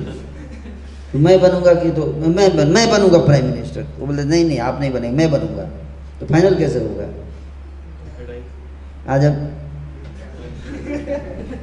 अब समझ में लड़ाई क्यों होती है संसार में? इसलिए होती है लड़ाई है? तो कौन इंजॉय करेगा? कौन इंजॉय करेगा? है? तो जो जीतेगा वही सिकंदर। जो जीता वही सिकंदर। है कि नहीं? तो इसलिए लड़ाई है इस संसार में। तो अभी सारी आत्माएँ जब इधर आ जाती हैं तो भगवान ने इस सृष्टि को बनाया है। इसका दो उद्देश्य है। क्या उद्देश्य है? कितना? दो पर्पस वैदिक शास्त्र बड़े क्लियर बताते हैं। भगवत भगवान इच्छा द्वेष समुत्थेन, द्वंद मोहेन भारत। हे अर्जुन, इस संसार में आत्मा आती है इच्छा और द्वेष के कारण। इस कारण? इच्छा और द्वेष। द्वेष किससे? भगवान से। और इच्छा क्या है? भगवान बनने की। द्वेष। द्वेष मतलब एनवी एनवियसनेस एनवियसनेस है? जलता है दूसरे के प्रोग्रेस को देखकर। है? दूसरे के प्रोग्रेस को देखकर जलता है। इनको इतना पूजा हो रहा है। मेरा कोई नाम नहीं ले रहा। सब कृष्णा कृष्णा कृष्णा कृष्णा। ऐसे थोड़े होता है। मेरा भी नाम होना चाहिए। है कि नहीं? इसलिए अच्छा नहीं लगता है। है कि नहीं? हृदय जलता है। अरे, मेरा भी कोई नाम ले। मेरी भी कोई पूजा करे। है ना? कोई करने लगता है तो खुश हो जाता है। अब तू मांग दो मांगना है। मैं बहुत खुश हूँ प्रधान मांग। इसलिए संसार के जीव का वीकनेस यही है। आप उसको थोड़ा चापलूसी कर दो देखो जो मांगो दे देगा। हाँ। यस आप करके देखिए। बस उसका थोड़ा बड़ाई कर दीजिए। यू आर ग्रेट भले वो नॉनसेंस हो। दीजिए you are great you are so nice you are so wonderful you are so beautiful भले कोयल कोयल कौवे की तरह काला हो। सो ब्यूटीफुल सो स्मार्ट अच्छा लगता है, नहीं लगता है? लगता है कि नहीं लगता है? बताइए। बाई चांस नहीं है नियम है ये। सृष्टि बाई चांस से बनी है, लेकिन कुछ चीज़ें नियम नियम है कि भाई जब प्रेज होता है तो बाई चांस अच्छा नहीं लगता है, वो सबको अच्छा लगता है। कोई आपकी बड़ाई करे तो है कि नहीं? इतने कि आज मेरा मूड ठीक है, इसलिए अच्छा लग रहा है, नहीं। प्रेज करेगा तो कभी भी अच्छा लगेगा। और गाली देगा कोई तो हमेशा बुरा लगेगा, है कि नहीं? ये सिद्धांत है तो सृष्टि का उद्देश्य दो उद्देश्य बनाया भगवान ने। एक, कि जो जीव चाहता है कि मैं भगवान बनूं, सब मेरी पूजा करे, कृष्ण की पूजा नहीं करे कोई, मेरी पूजा करे। तो उसकी इच्छा को पूरी करना है। है ना? कम से कम एक दिन निकलते भगवान सबको बना ही देते हैं, जिस दिन उसका विवाह होता है। सही में बता रहा हूँ। बाकी दिन भले वो दूसरे की पूजा करता हो। तो जिस दिन उसका विवाह होता है एक दिन के लिए तो भगवान की तरह ही उसकी पूजा होती है उसको पालकी में उठा के ले जाते हैं। नहीं। ले जाते हैं ना? उसकी आरती उतारी जाती है। विवाह के दिन सिर पे मुकुट लगाया जाता है, भले पाँच मिनट के लिए। हाँ। गलत बोल रहा हूँ भले अगले दिन वो दूसरे को पालकी पे ले जाए। लेकिन जिस दिन उसकी विवाह होता है, उसको पालकी पे ले जाना है। बढ़िया से आसन पे बैठेगा, ऐसे सिंहासन लग जाएगा। वो भी भाड़े का होता है।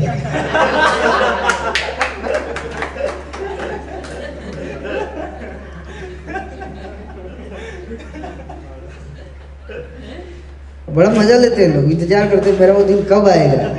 जब मैं बैठूँगा उस दिन सिंहासन पे, है कि नहीं? हैं? लोग नाचते हैं और गाते हैं उनके सामने है। ऐसे बैठ जाएँगे महफिल बैठे सजेगी भगवान की ऐसा ना? और सामने नाच गाना नृत्य हो रहा है। वाह वाह वाह वाह। हम्म, देख रहे हैं वाह मज़ा आ रहा है। तो एक दिन के लिए तो भगवान हो ही जाता है व्यक्ति। ऐसा और एक दिन भगवान उनकी इच्छा पूरी कर देते हैं। चल, एक दिन तेरे को भगवान बना के मज़ा दे ही देते हैं। लेकिन अगले दिन से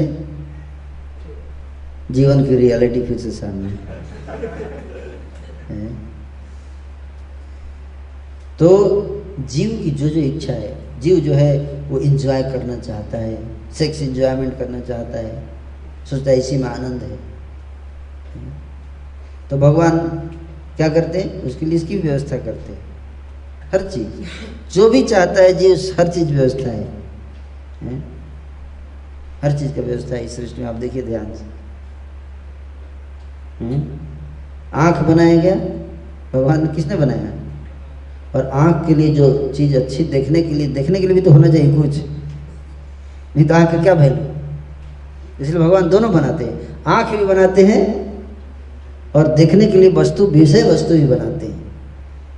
इंद्रिय और इंद्रिय के विषय दोनों बनाते हैं भगवान। हैं? रूप बनाते हैं। आँखों का, है? आँख आँख का क्या विषय है? रूप। सुंदर रूप। है कि नहीं? सुंदर रूप देखता है तो पागल हो जाता है। इस तरह से भगवान इस सृष्टि को ध्यान से देखिएगा तो ऐसी बनाई गई है सृष्टि। लेकिन जब इंजॉय करने जाता है तो वो कभी संतुष्ट नहीं होगा। क्यों? क्योंकि नकली बनाया गया हर चीज़। भाड़े का है सर। हर चीज़ भाड़े का है। ये याद रखिए। इसलिए क्या होता है? अगले दिन सारा तंबू सब उखड़ जाता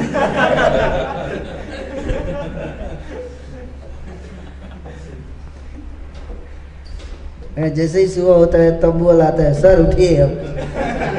क्यों? सर पाँच बजे तक का बुकिंग था। वो बैंड बाजा वाला भी आएगा, बोलेगा, सर, मेरा टाइम हो अब बजाओ थोड़ा और, बजाओ। सर, पाँच बजे, अभी जाना है, दूसरी पार्टी में जाना है। अब देखो, कितना खोखला है इंजॉयमेंट इस संसार का। हम just trying to explain all of you please try to understand try to understand खोखला है इंजॉयमेंट सब्सटेंस नहीं है इसमें इट्स लाइक ए शैडो अगर सब्सटेंस होता तो व्यक्ति सेटिस्फाई हो जाता।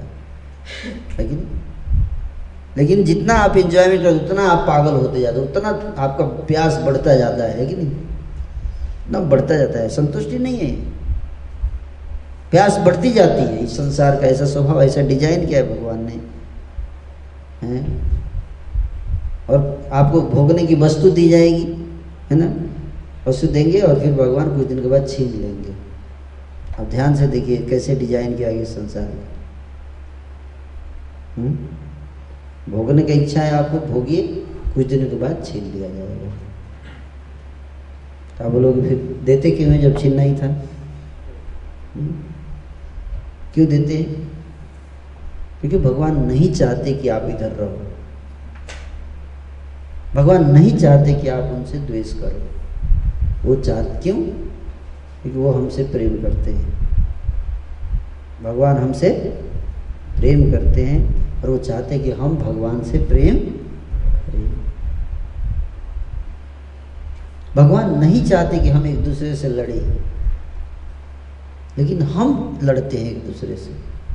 क्यों लड़ते हैं? जैसे एक तालाब है। तालाब में एक पत्थर फेंकिए तो क्या होता है? रिपल्स बनता है। बनता है ना? दूसरा पत्थर फेंकिए उसका भी रिपल बनेगा। और दोनों का रिपल क्या होगा? टकराएगा। कुछ समय के बाद आगे क्या होगा? टकराता है।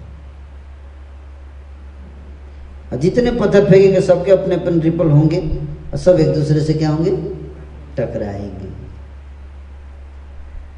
उसी तरह से इस संसार में हर व्यक्ति का अपना अपना रिपल है। रिपल मतलब समझ रहे हैं? आपका रिपल क्या क्या है बताइए। पैसा चाहिए, लड़की चाहिए, बंगला चाहिए, जितना बड़ा हो उतना अच्छा है। ज़मीन चाहिए, जायदाद चाहिए रिपल्स है। आपके पड़ोसी का भी यही रिपल है। है ना? है? अमेरिका वालों का रिपल सबसे बड़ा हो रहा है। इसलिए पाँच परसेंट अमेरिकन से पच्चीस परसेंट जो है स्पेस ले लिए है तालाब का। है ना? तालाब भी कम पड़ रहा है, इतना रिपल समझ में आ रहा है? Ripple are you getting the idea ripple तो जब लड़ाई होगी, क्या होगा? Fight fight for the resources resources desires are the ripple desires are the ripple desires to enjoy that is the ripple कब टकराते हैं आपस में। है कि नहीं?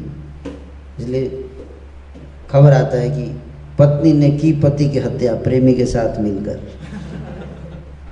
क्या हो गया? रिपल टकरा गया ना? टकराया ना?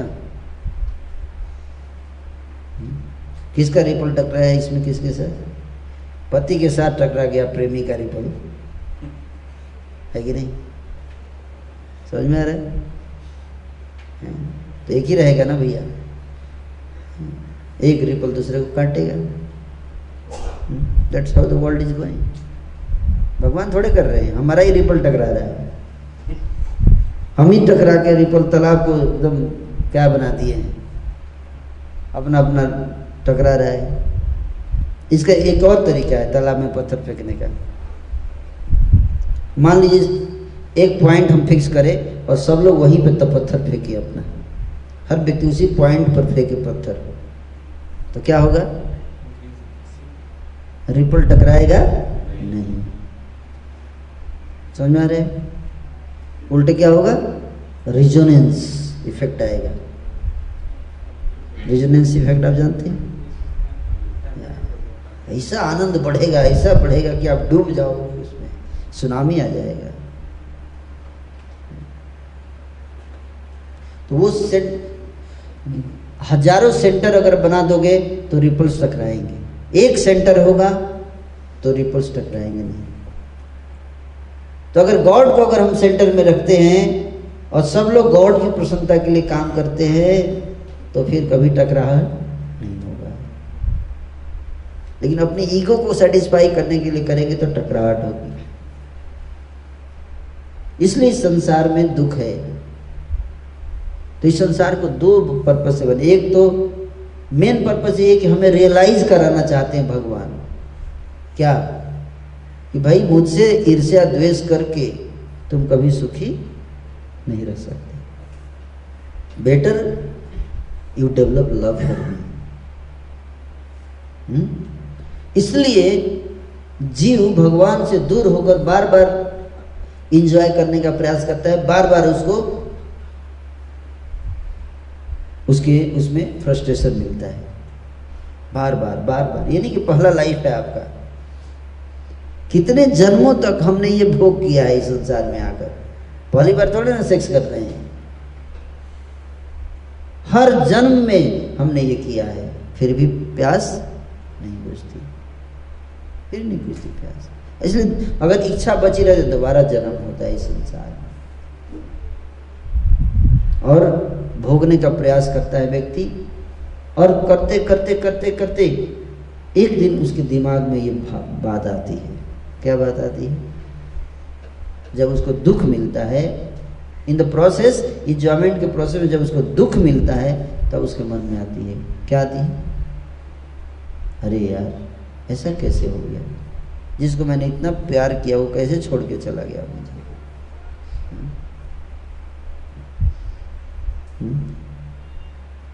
तो दुखी होता है। दुखी होता है। हैं? अगर दुख ना हो तो कोई सुनेगा ही नहीं स्पिरिचुअल नॉलेज सही बता रहा हूँ। इसलिए जब दुख आता है, तब याद आता है ओ माई गॉड है कि नहीं? वैसे तो बोल where is God I don't see God जब दुख आता है, झटका लगता है, तब, ओ माई गॉड। यस, बोलिए, क्या बात है? तो इसलिए जब छीन लेते हैं भगवान, ऐसी व्यवस्था से छीन लेते हैं, तब जीव को लगता है कि ये सब नश्वर है। Why don't I search something which is permanent कुछ ऐसा चीज़ कमाए जो परमानेंट है। जैसे राजा महामूर्ख बना।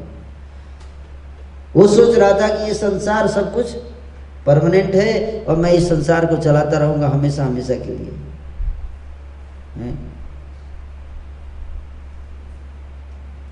वैसे सोच रहा था। King was thinking like that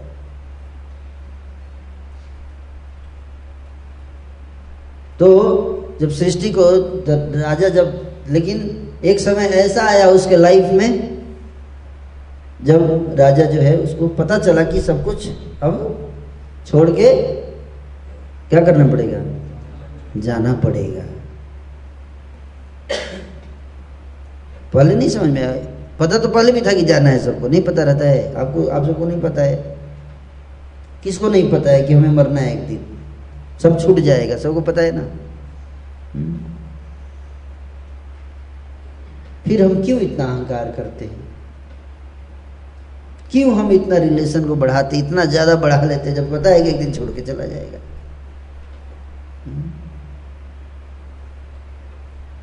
तो राजा का क्या मिस्टेक था? राजा ने कभी सोचा ही नहीं कि एक दिन मृत्यु आएगी और जो भी होगा सब छूट जाएगा। आप मेहनत से एक बिल्डिंग बनाइए, हैं? मेहनत से एक बिल्डिंग बनाइए और एक दिन कोई आता है, उसको आपको लात मार के बाहर कर देता है और कब्जा कर लेता है बिल्डिंग पे। तो फिर आप फिर दस साल लगा के एक और बिल्डिंग बनाते हैं। फिर आता है, फिर वहाँ से भाग यहाँ से। फिर कब्जा कर लेता है। फिर तीसरी बार आते हैं, फिर लात मार के, जैसे ही कंप्लीट हुआ, बोलता है, भाग यहाँ से। तो इस तरह से आप क्या करोगे? बिल्डिंग बनाते जाओगे? पागल आदमी है ना। मूर्ख मूर्ख व्यक्ति ऐसा करेगा। अब बुद्धिमान व्यक्ति क्या करेगा? पहले उस व्यक्ति से पूछेगा, भाई, तू मेरे क्यों बाहर निकलता तेरा क्या प्रॉब्लम है? जब बिल्डिंग बना के दूसरे ले लेगा तो फ़ायदा क्या? पहले उससे बात करना चाहिए। इस और तो हर जन्म में हम क्या करते हैं? हर लाइफ में हम क्या करते हैं? बिल्डिंग बनाते हैं जो भी बनाते हैं। है कि नहीं? और भगवान एक दिन काल के रूप में आते हैं, क्या करते हैं? चल ये मेरा है भाग तू यहाँ मेरा मेरा मेरा मेरा मेरा मेरा बोलता रहता है कि नहीं? जैसे ट्रेन में जाते हैं तो लोग बोलते नहीं, मेरा बर्थ है। जैसे कि S S thirty two, S ten, है ना? बर्थ नंबर सर, उठिए। उठे क्या बात है भाई? मेरा बर्थ है ये। उठिए यहाँ से।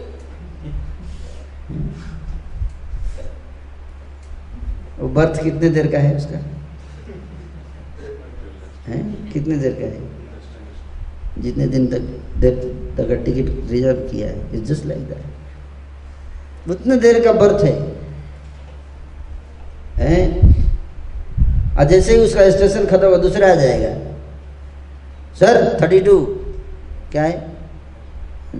लेट हो गया आपको, आपका स्टेशन आ चुका उतरिए मेरा है अभी बर्थ।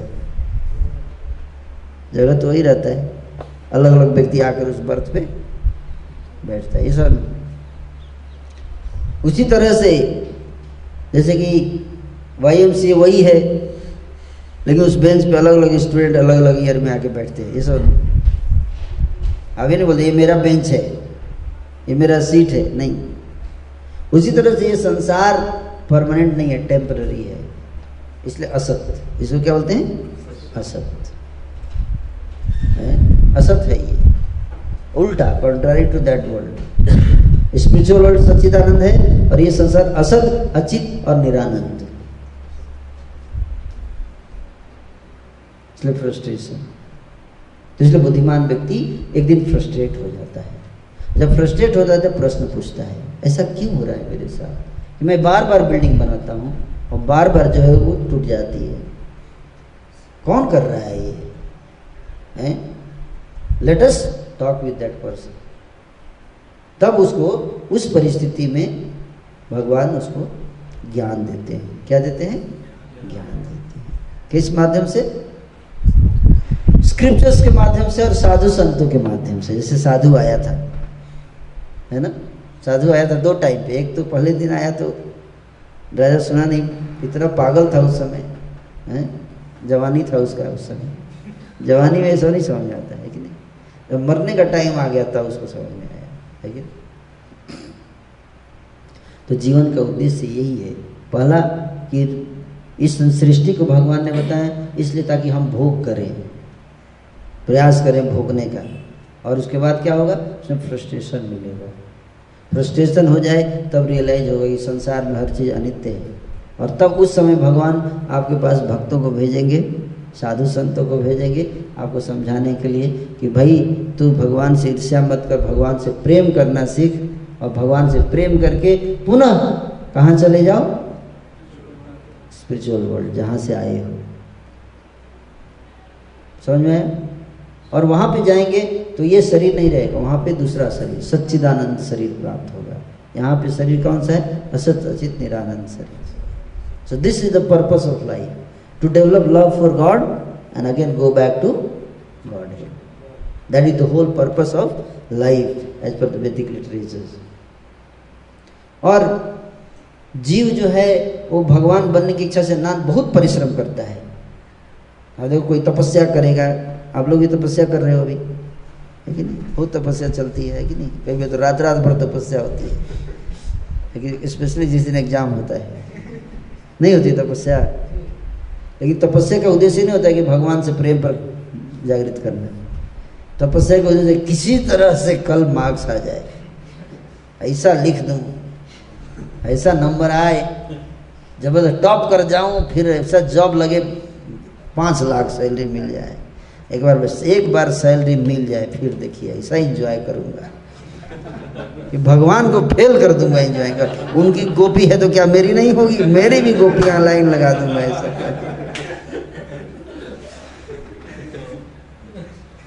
इसलिए आप देखिए संसार में लोग ईर्षा करते हैं जैसे उनको सुनाया जाता है, भगवान कृष्ण की सोलह हज़ार रानियाँ थी। बोलते अच्छा? हैं? सोलह हज़ार रानी, हमारा एक भी नहीं। हम भी हम भी कम से कम चार पाँच तो रखेंगे। सोलह हज़ार तो नहीं रख सकते, मर जाएँगे। इससे करते हैं भगवान से लोग, है कि नहीं? बोलते ये कैसे भगवान है सोलह हज़ार पत्नी है। है, है कि नहीं? भगवान को हाँ, भगवान जो है उनसे ईर्ष्या करते हैं लोग। इसलिए उनके गुणों को बताया नहीं जाता नहीं तो लोग ईर्षा करने लगेंगे। हम्म। भगवान सोलह हज़ार पत्नियाँ हैं क्योंकि भगवान है है कि नहीं? भगवान है। सोलह हज़ार तो इस संसार में आते हैं, तब होता है। स्पिरिचुअल वर्ल्ड में तो कितना है काउंट नहीं कर सकते आप। दैट इज़ गॉड है नहीं? तो हम चाहते हमें, हमारा भी सोलह, कम से कम सोलह हो जाए। अरे एक संभलती नहीं है आपसे, सोलह कैसे हो उसी में डाइवर्स हो जा रहे हैं। है नहीं? एक को आप एक फ्लैट दे दो, दिला दो, वो भी लोन लेके। और लोन पूरे जीवन चुकाते हैं। लेकिन इच्छा है कि मेरी सोलह होनी चाहिए। अरे सोलह जाएगी तो सोलह सो, एक फ्लैट में थोड़े सारे रहेगी। सोलह फ्लैट देना पड़ेगा ना। है?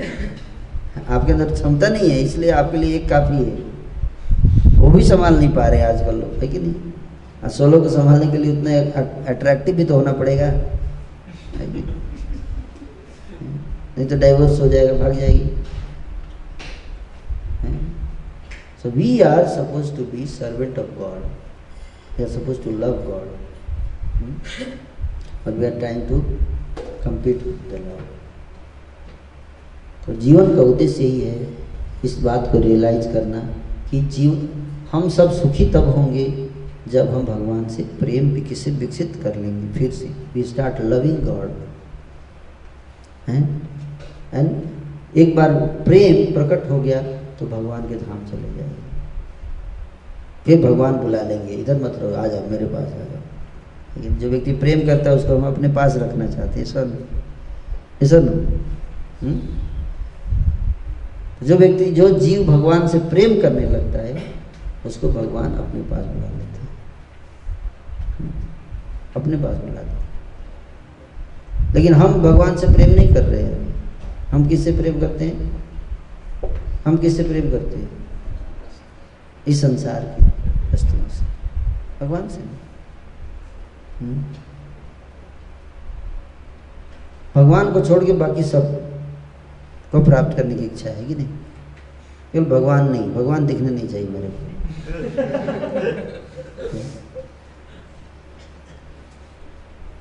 इसलिए सारे वैज्ञानिक सब मिलके इतने सैकड़ों वर्षों से प्रयास कर रहे हैं इस भगवान को मारते हैं। यस जैसे हिरण्यकश्यप और रावण जैसे असुर भगवान को मारना चाहते थे, उसी तरह से आजकल के वैज्ञानिक ये भगवान को मारना चाहते हैं। और मारने के कई तरीके एक तो प्रूव कर दो कि भगवान है ही नहीं। जस्ट लाइक किलिंग गॉड ये सब।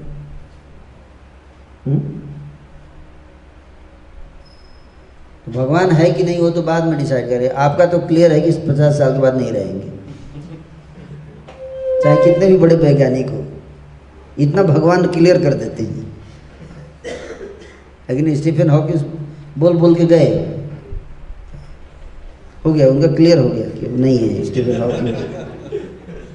भगवान ने प्रूव कर दिया भले वैज्ञानिक प्रूव कर पाए या ना कर पाए। भगवान नहीं है।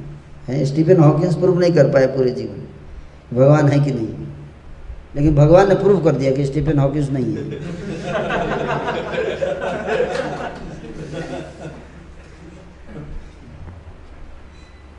समझने का प्रयास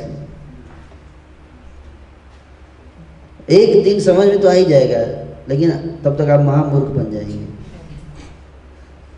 तो महामूर्ख बनने से पहले समझ लीजिए तो ज़्यादा अच्छा है कि नहीं? जब मृत्यु आएगी तो दुनिया की कोई न्यूक्लियर पावर भी नहीं बचा पाएगी आपको। इस संसार की सारी शक्ति लग जाएगी, कोई नहीं बचा पाएगा। है नहीं? नहीं तो इतने सारे प्रेसिडेंट पर मरते नहीं। अमेरिका के पास तो बहुत न्यूक्लियर पावर है, लेकिन उसके प्रेसिडेंट को बचा नहीं पाता न्यूक्लियर पावर क्योंकि काल जो है वो आगे एक दिन उठा के ले जाएगा। तो जो बुद्धिमान व्यक्ति होता है वो समझता है इस चीज़ को और फिर वो प्रयास करता है कैसे हम अपने स्वामी भगवान से पुनः प्रेम प्रकट करें अपने हृदय में। How to develop love how to love God how to serve God you have to serve someone you have to love someone ये सब no You have to love someone, you have to serve someone. If you don't love God, then you love dog. इसलिए बुढ़ापे में लोग क्या करते हैं? कुत्ता पाल लेते हैं। है कि नहीं? अब कुत्ते की सेवा करते हैं। उसका मल मूत्र साफ़ करेंगे। करते हैं कि नहीं? बुढ़ापे में आप देखो लोगों को। मल साफ़ करते हैं, कुत्ते को धो के फिरते रहते हैं। कुत्ते के पीछे जाते हैं? और कुत्ते का ही सोचते हुए मर जाते हैं। और फिर अगले जन्म में कुत्ता बनेंगे। भगवान कहते हैं कि जो कुत्ते को सोचते हुए मरेगा, वो कुत्ता बनेगा अगले जन्म में। वैदिक कल्चर सिखाता है, हैं? कई बार लोग बोला जाता भगवान की भक्ति करो, सब छोड़कर। तो लोग बोलते हैं, अरे, सब छोड़ के कैसे भक्ति करेंगे? ये ठीक नहीं है। लोग हमसे पूछते आपने सब कुछ छोड़ दिया। ये कैसे संभव है। सब कुछ छोड़ना तो सबको है। आपको भी छोड़ना है ठीक है हर व्यक्ति को छोड़ना है। रियलिटी संसार का यही है। इस और नो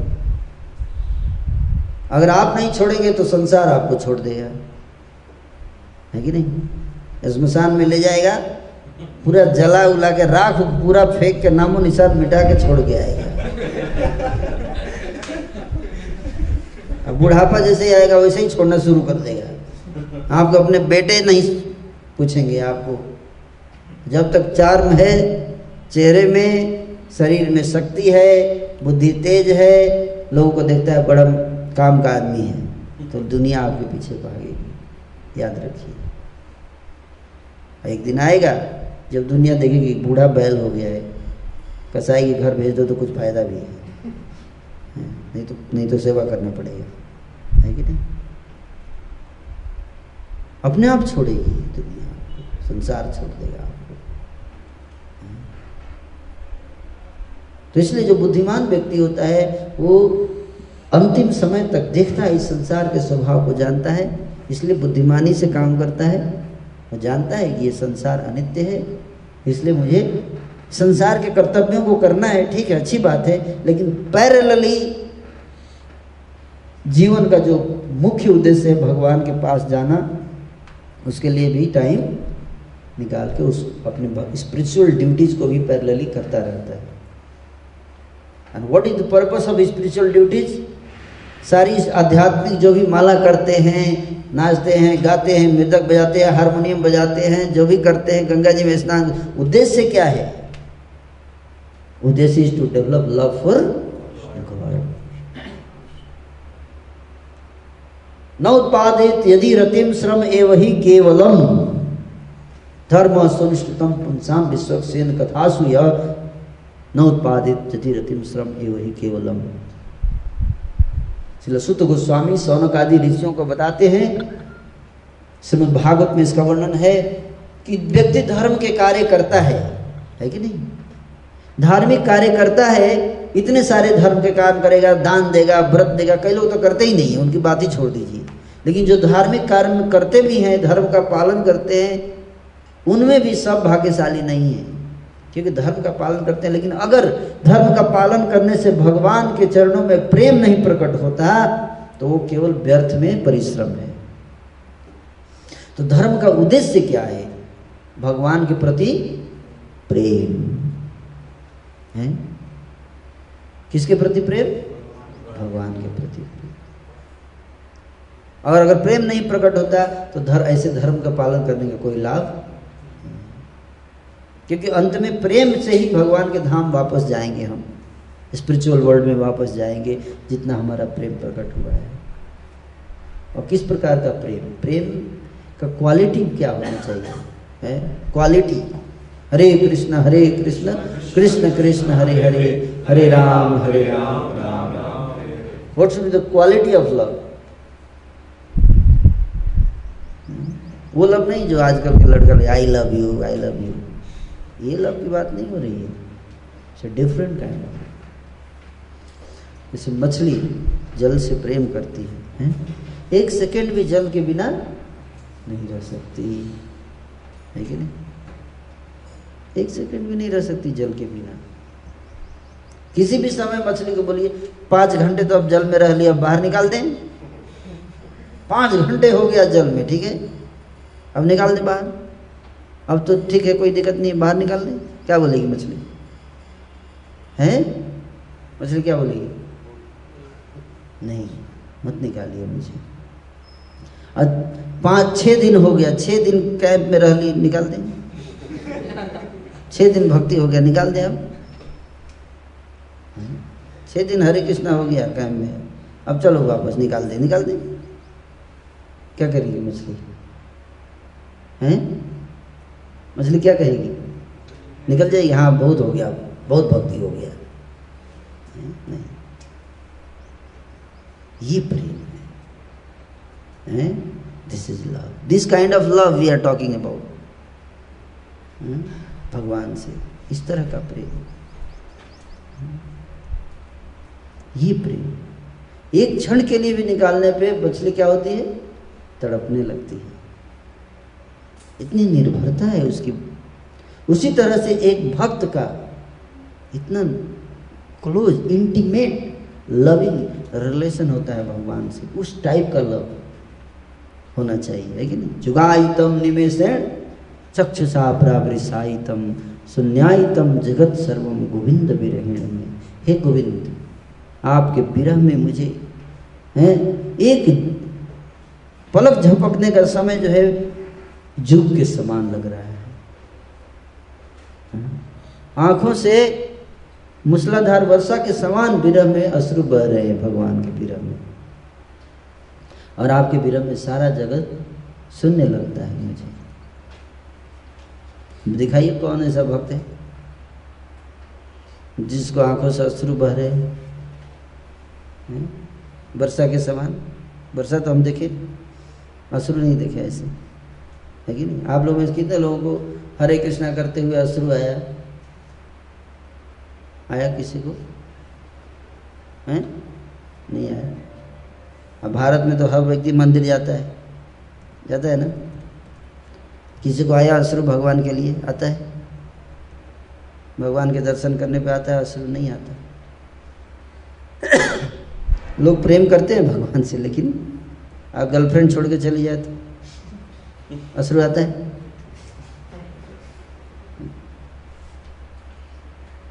वो भी एक प्रेम है। तो किससे ज़्यादा प्रेम है? भगवान से या गर्लफ्रेंड से? भगवान से नहीं है। मोबाइल चोरी चल जाए तो परेशान ज़्यादा होते हैं लोग। भगवान का दर्शन ना हो तो उतना परेशान नहीं होते। लेकिन मोबाइल से ज़्यादा प्रेम है, भगवान से ज़्यादा। संसार में लोगों है कि नहीं? कई लोग तो चप्पल चोरी हो जाने का आज मैं नहीं आऊँगा चप्पल चोरी हो गया मेरा मतलब चप्पल इतना प्रिय है। ये भगवान को ही छोड़ दिया चप्पल है? मुझे नहीं आना इस मंदिर में। यही तो प्रेम है। यही तो है भावना भगवान के लिए। मैं इस तरह के प्रेम की बात नहीं कर रहा हूँ। इस तरह के प्रेम से भगवान को नहीं प्राप्त किया जाता। जिस प्रेम की बात हम कर रहे हैं, वो प्रेम जो है वो दुर्लभ है।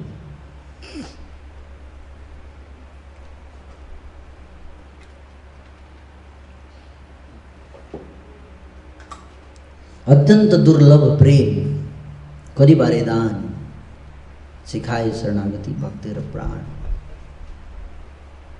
श्री चैतन्य महाप्रभु इस संसार में प्रकट हुए इसी प्रेम को प्रदान करने के लिए। जो अत्यंत दुर्लभ है। ये प्रेम यहाँ तक कि देवताओं के लिए भी दुर्लभ है। जितने देवता हैं, ब्रह्मा आदि देवता, इनके लिए भी दुर्लभ है। ये जो जितने देवी देवता हैं, वो कौन है? ये हम लोग जैसे लोग हैं। कंपटीशन में पास करके बने अलग अलग पोस्ट प्राप्त किए हैं। भगवान का कंपटीशन है। हैं? तो वो कंपटीशन कलयुग में नहीं होता। वो सब कंपटीशन पिछले युगों में होता था। कलयुग में तो प्रधानमंत्री ये सब मैक्सिमम आप बन सकते हो। ऊपर नहीं जा सकते। देवता नहीं बन सकते कलयुग में जल्दी। उसका तो वैकेंसी निकलता ही नहीं है कलयुग में।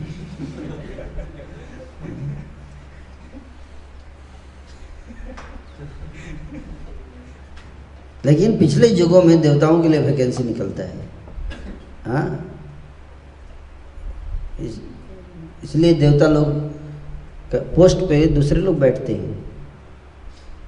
हर एक मनवंतर के बाद इकहत्तर चतुर्युग के बाद देवताओं का पोस्ट बदलता है। अलग व्यक्ति बैठता है। ये देवी देवता भी क्या है? वो भी कंट्रोल करना ज़्यादा से ज़्यादा भगवान। इसलिए भगवान उनका ना, नाम के आगे जोड़ भी दिया था भगवान। खुश हो जाते हैं, चलो। बराबर हो गए भगवान के जुड़ तो गया भगवान। अब पूजा भी हो रही है अब मेरी, भगवान की तरह। है कि नहीं? वो भी बंधे हुए हैं, इसलिए वो भी मर जाते हैं। उनकी भी मृत्यु होगी एक दिन। जब तक चाहे देवता हो, चाहे असुर हो, चाहे मनुष्य हो, चाहे गंधर्व हो, चाहे कोई भी हो, जब तक भगवान के प्रति प्रेम प्रकट नहीं करेगा, तब तक उसको जन्म मृत्यु के चक्र में पड़ा, पड़े रहना पड़ेगा। वैज्ञानिक की तो बात ही छोड़ दीजिए हम्म? तो भगवान से प्रेम कैसे प्रकट किया जाए, उसके लिए प्रोसेस है। एक दिन का काम नहीं कि आज लेक्चर शुरू किया और कल से आँसू बहने लगा। है कि नहीं? ऐसा नहीं होता। उसके लिए क्या है? प्रोसेस उस प्रोसेस को फॉलो करना। वो प्रोसेस भी दिया हुआ है शास्त्रों में। वैदिक शास्त्र में लिखा हुआ है कि प्रोसेस को कैसे फॉलो करना है। हम्म? और उन सारे प्रोसेस में जो सबसे इंपॉर्टेंट जो प्रोसेस है वह है चैंटिंग क्या है? चैंटिंग तार मध्य सर्वश्रेष्ठ, नाम संकीर्तन निरपराध नाम लय पाए प्रेम धान। कहते कि तार मध्य सर्वश्रेष्ठ नाम संकीर्तन। जितने प्रोसेस हैं भगवान से प्रेम विकसित करने के जितने प्रोसेस हैं, उन सारे जो सबसे श्रेष्ठ प्रोसेस है वो क्या है? नाम संकीर्तन। हरे कृष्ण हरे कृष्ण कृष्ण कृष्ण, हरे हरे हरे राम हरे राम राम राम और अगर निरपराध होकर कोई नाम लेता है, हैं? कैसे नाम ले, जब करना है? निरपराध होकर। यानी कि मुँह में राम बगल में छुरी उससे प्रेम नहीं प्राप्त होगा। हैं? तो सारे साधु महात्मा हरे कृष्णा हरे कृष्णा कर रहे हैं। प्रेम मिल रहा है। हैं? किसको मिल रहा है प्रेम? किसी को प्रेम नहीं है। हैं? तभी तो स्कैंडल में फंस जाते हैं। हैं? तो अंतर क्या हुआ? व्हाट इज़ द डिफरेंस इतना दुर्लभ है ये। कि जो पूरा जीवन साधु संत बनने, बनते हैं, सब छोड़ के जिसके लिए उनको भी नहीं मिल पाता। It is so difficult so rare वो प्रेम। हम्म? वो कैसे आएगा? नाम संकीर्तन। हरे कृष्ण हरे कृष्ण कृष्ण कृष्ण, हरे हरे हरे राम। और कैसे? निरपराध होकर। निरपराध। समस्या यहाँ पे आ जाती है कि अपराध हम करते हैं। जब करते हैं, साथ ही साथ अपराध भी कर रहे हैं। इसलिए चैंटिंग करना है। भगवान के नाम का चैंटिंग जब सुबह आप सब लोग माला लिए हुए सब माला क्यों दिया गया है? हैं? इसलिए नाम जप करने से आपको भगवत प्रेम प्राप्त होगा। भगवान के प्रति प्रेम प्राप्त होगा। प्रकट होगा अपने आप।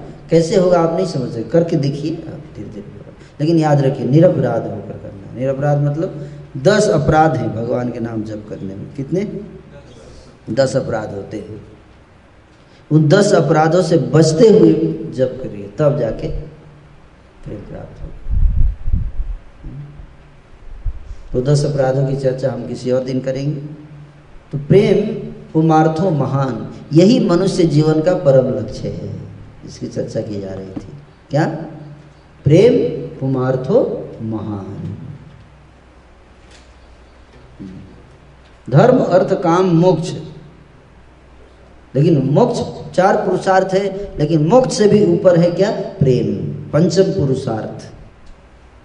मोक्ष से भी ऊपर है। उस प्रेम को प्राप्त करना मनुष्य जीवन का लक्ष्य है। हुँ? और इसी के लिए हमारा मनुष्य जन्म प्राप्त हुआ है।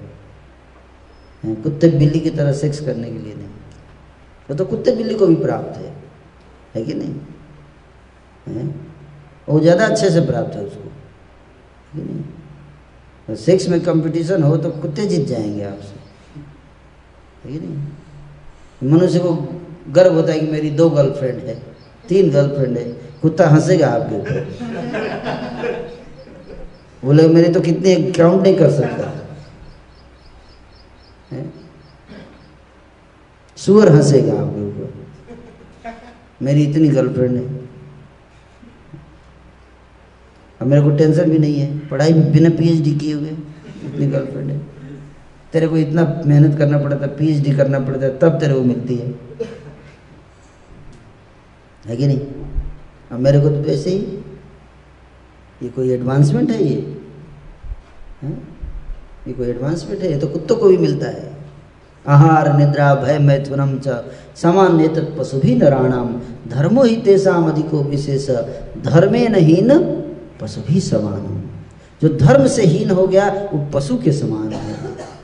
उसमें और पशु में कोई अंतर नहीं है।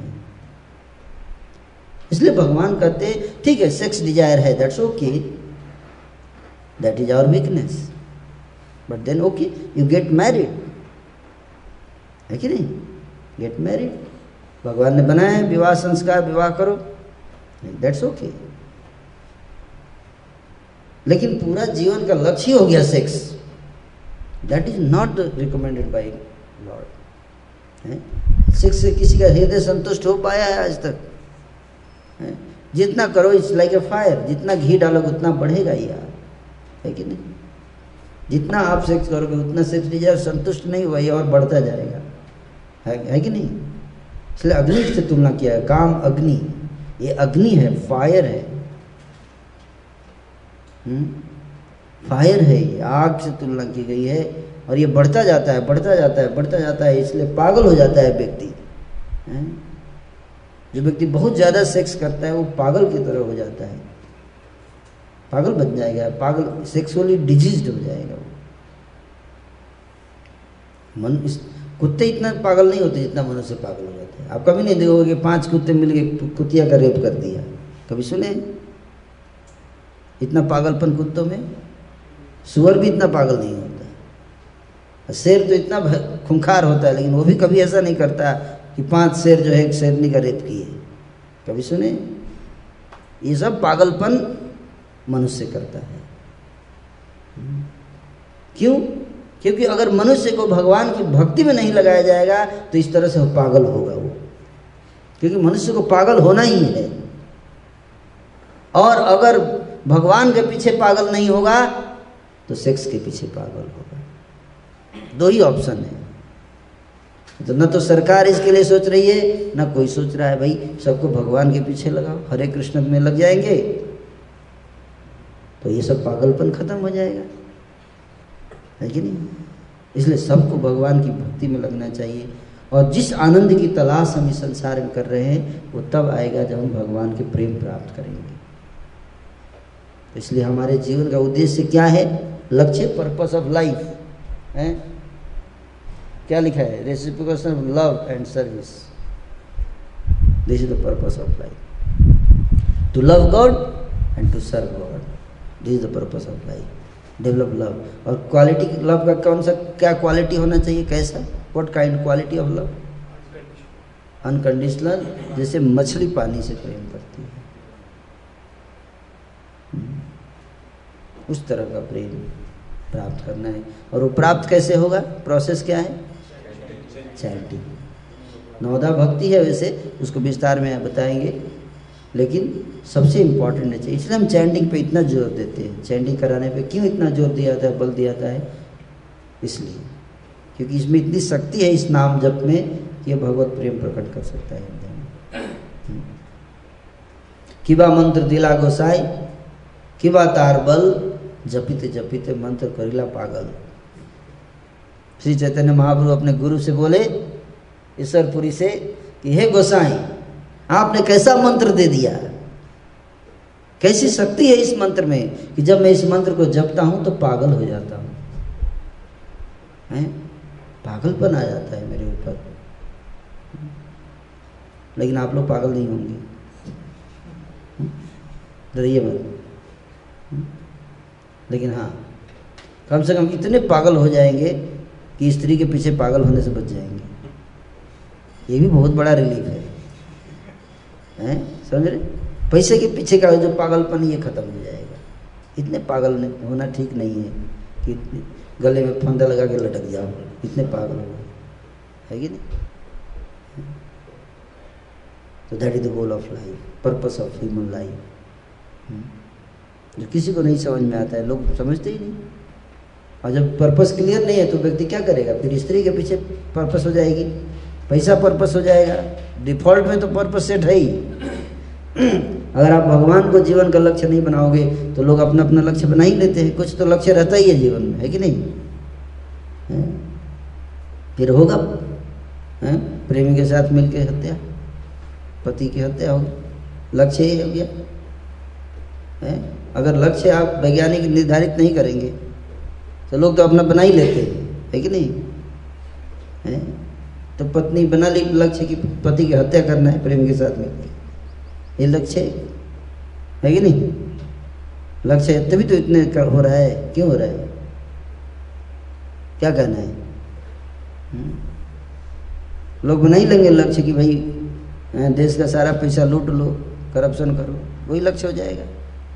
क्राइम करप्शन हैं, शराब पियो, टंकी का टंकी? यही लक्ष्य हो जाएगा जीवन का। बिना लक्ष्य के तो व्यक्ति रहेगा नहीं। वैज्ञानिक चाहे प्रूफ करे या ना करे। लोग तो इंतज़ार नहीं करते कि वैज्ञानिक प्रूफ करेंगे, तब लक्ष्य रखूँगा। नहीं, लोग अपना बना लेते हैं। लेकिन अगर वास्तविक लक्ष्य भगवत प्राप्ति नहीं रखेंगे तो बाकी चीज़ों में फंस जाएँगे। हैं? इसलिए हमारे जीवन का लक्ष्य है भगवान की प्राप्ति। इसको समझना है और उसी के लिए मनुष्य जीवन मिला है। ये किसका, किसकी, ये वैदिक शास्त्र रिकमेंड करते हैं। और तो प्राप्त करके पुनः भगवान के धाम वापस चले जाइए। यहाँ परमानेंट सेटल नहीं होने का। Ensure that this is your last life in this world that is the goal of life I hope all of you have understood और विल टेक इट सीरियसली हैं और after going back to your college you will not forget the goal of life पढ़ाई संसारिक कर्तव्य ये सब केवल शरीर को पालन करने के लिए ये जीवन का लक्ष्य नहीं है जीवन का लक्ष्य नहीं है ये सब करते ताकि शरीर चलता रहे और शरीर जब तंदुरुस्त रहेगा तो उससे क्या करना है? भक्ति करना है। और भक्ति करके भगवान के प्रति प्रेम प्राप्त करके भगवत धाम जाना है। That is actual goal job करते हैं ताकि कुछ पैसा आए पैसा आएगा तो शरीर का पालन होगा। और शरीर जब तंदुरुस्त रहेगा तो क्या करेंगे? भक्ति करेंगे। और भक्ति करेंगे तो भगवान के धाम जाएँगे। लेकिन गोल शरीर का पालन नहीं है। That is not the goal of life कि फैमिली का पालन करो, शरीर का पालन करो that is not the goal of life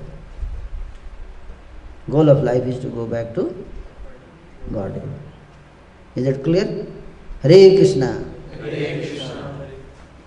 PPT तो रह ही गया। नेक्स्ट सेशन में इसका एक साइंटिफिक व्यू पॉइंट बताएँगे है ना? पर इसको हमने वैदिक शास्त्रों के आधार पर बताया है ना? और अगर आप देखोगे तो हमारे क्वेस्ट हमारे हर सबके हृदय में यही इच्छा है। है ना हम सब जाना चाहते हैं भगवत धाम ही। अगर आप एनालाइज करोगे, जो कि अगले सेशन में करेंगे, है ना, आशा कृष्ण प्रभु।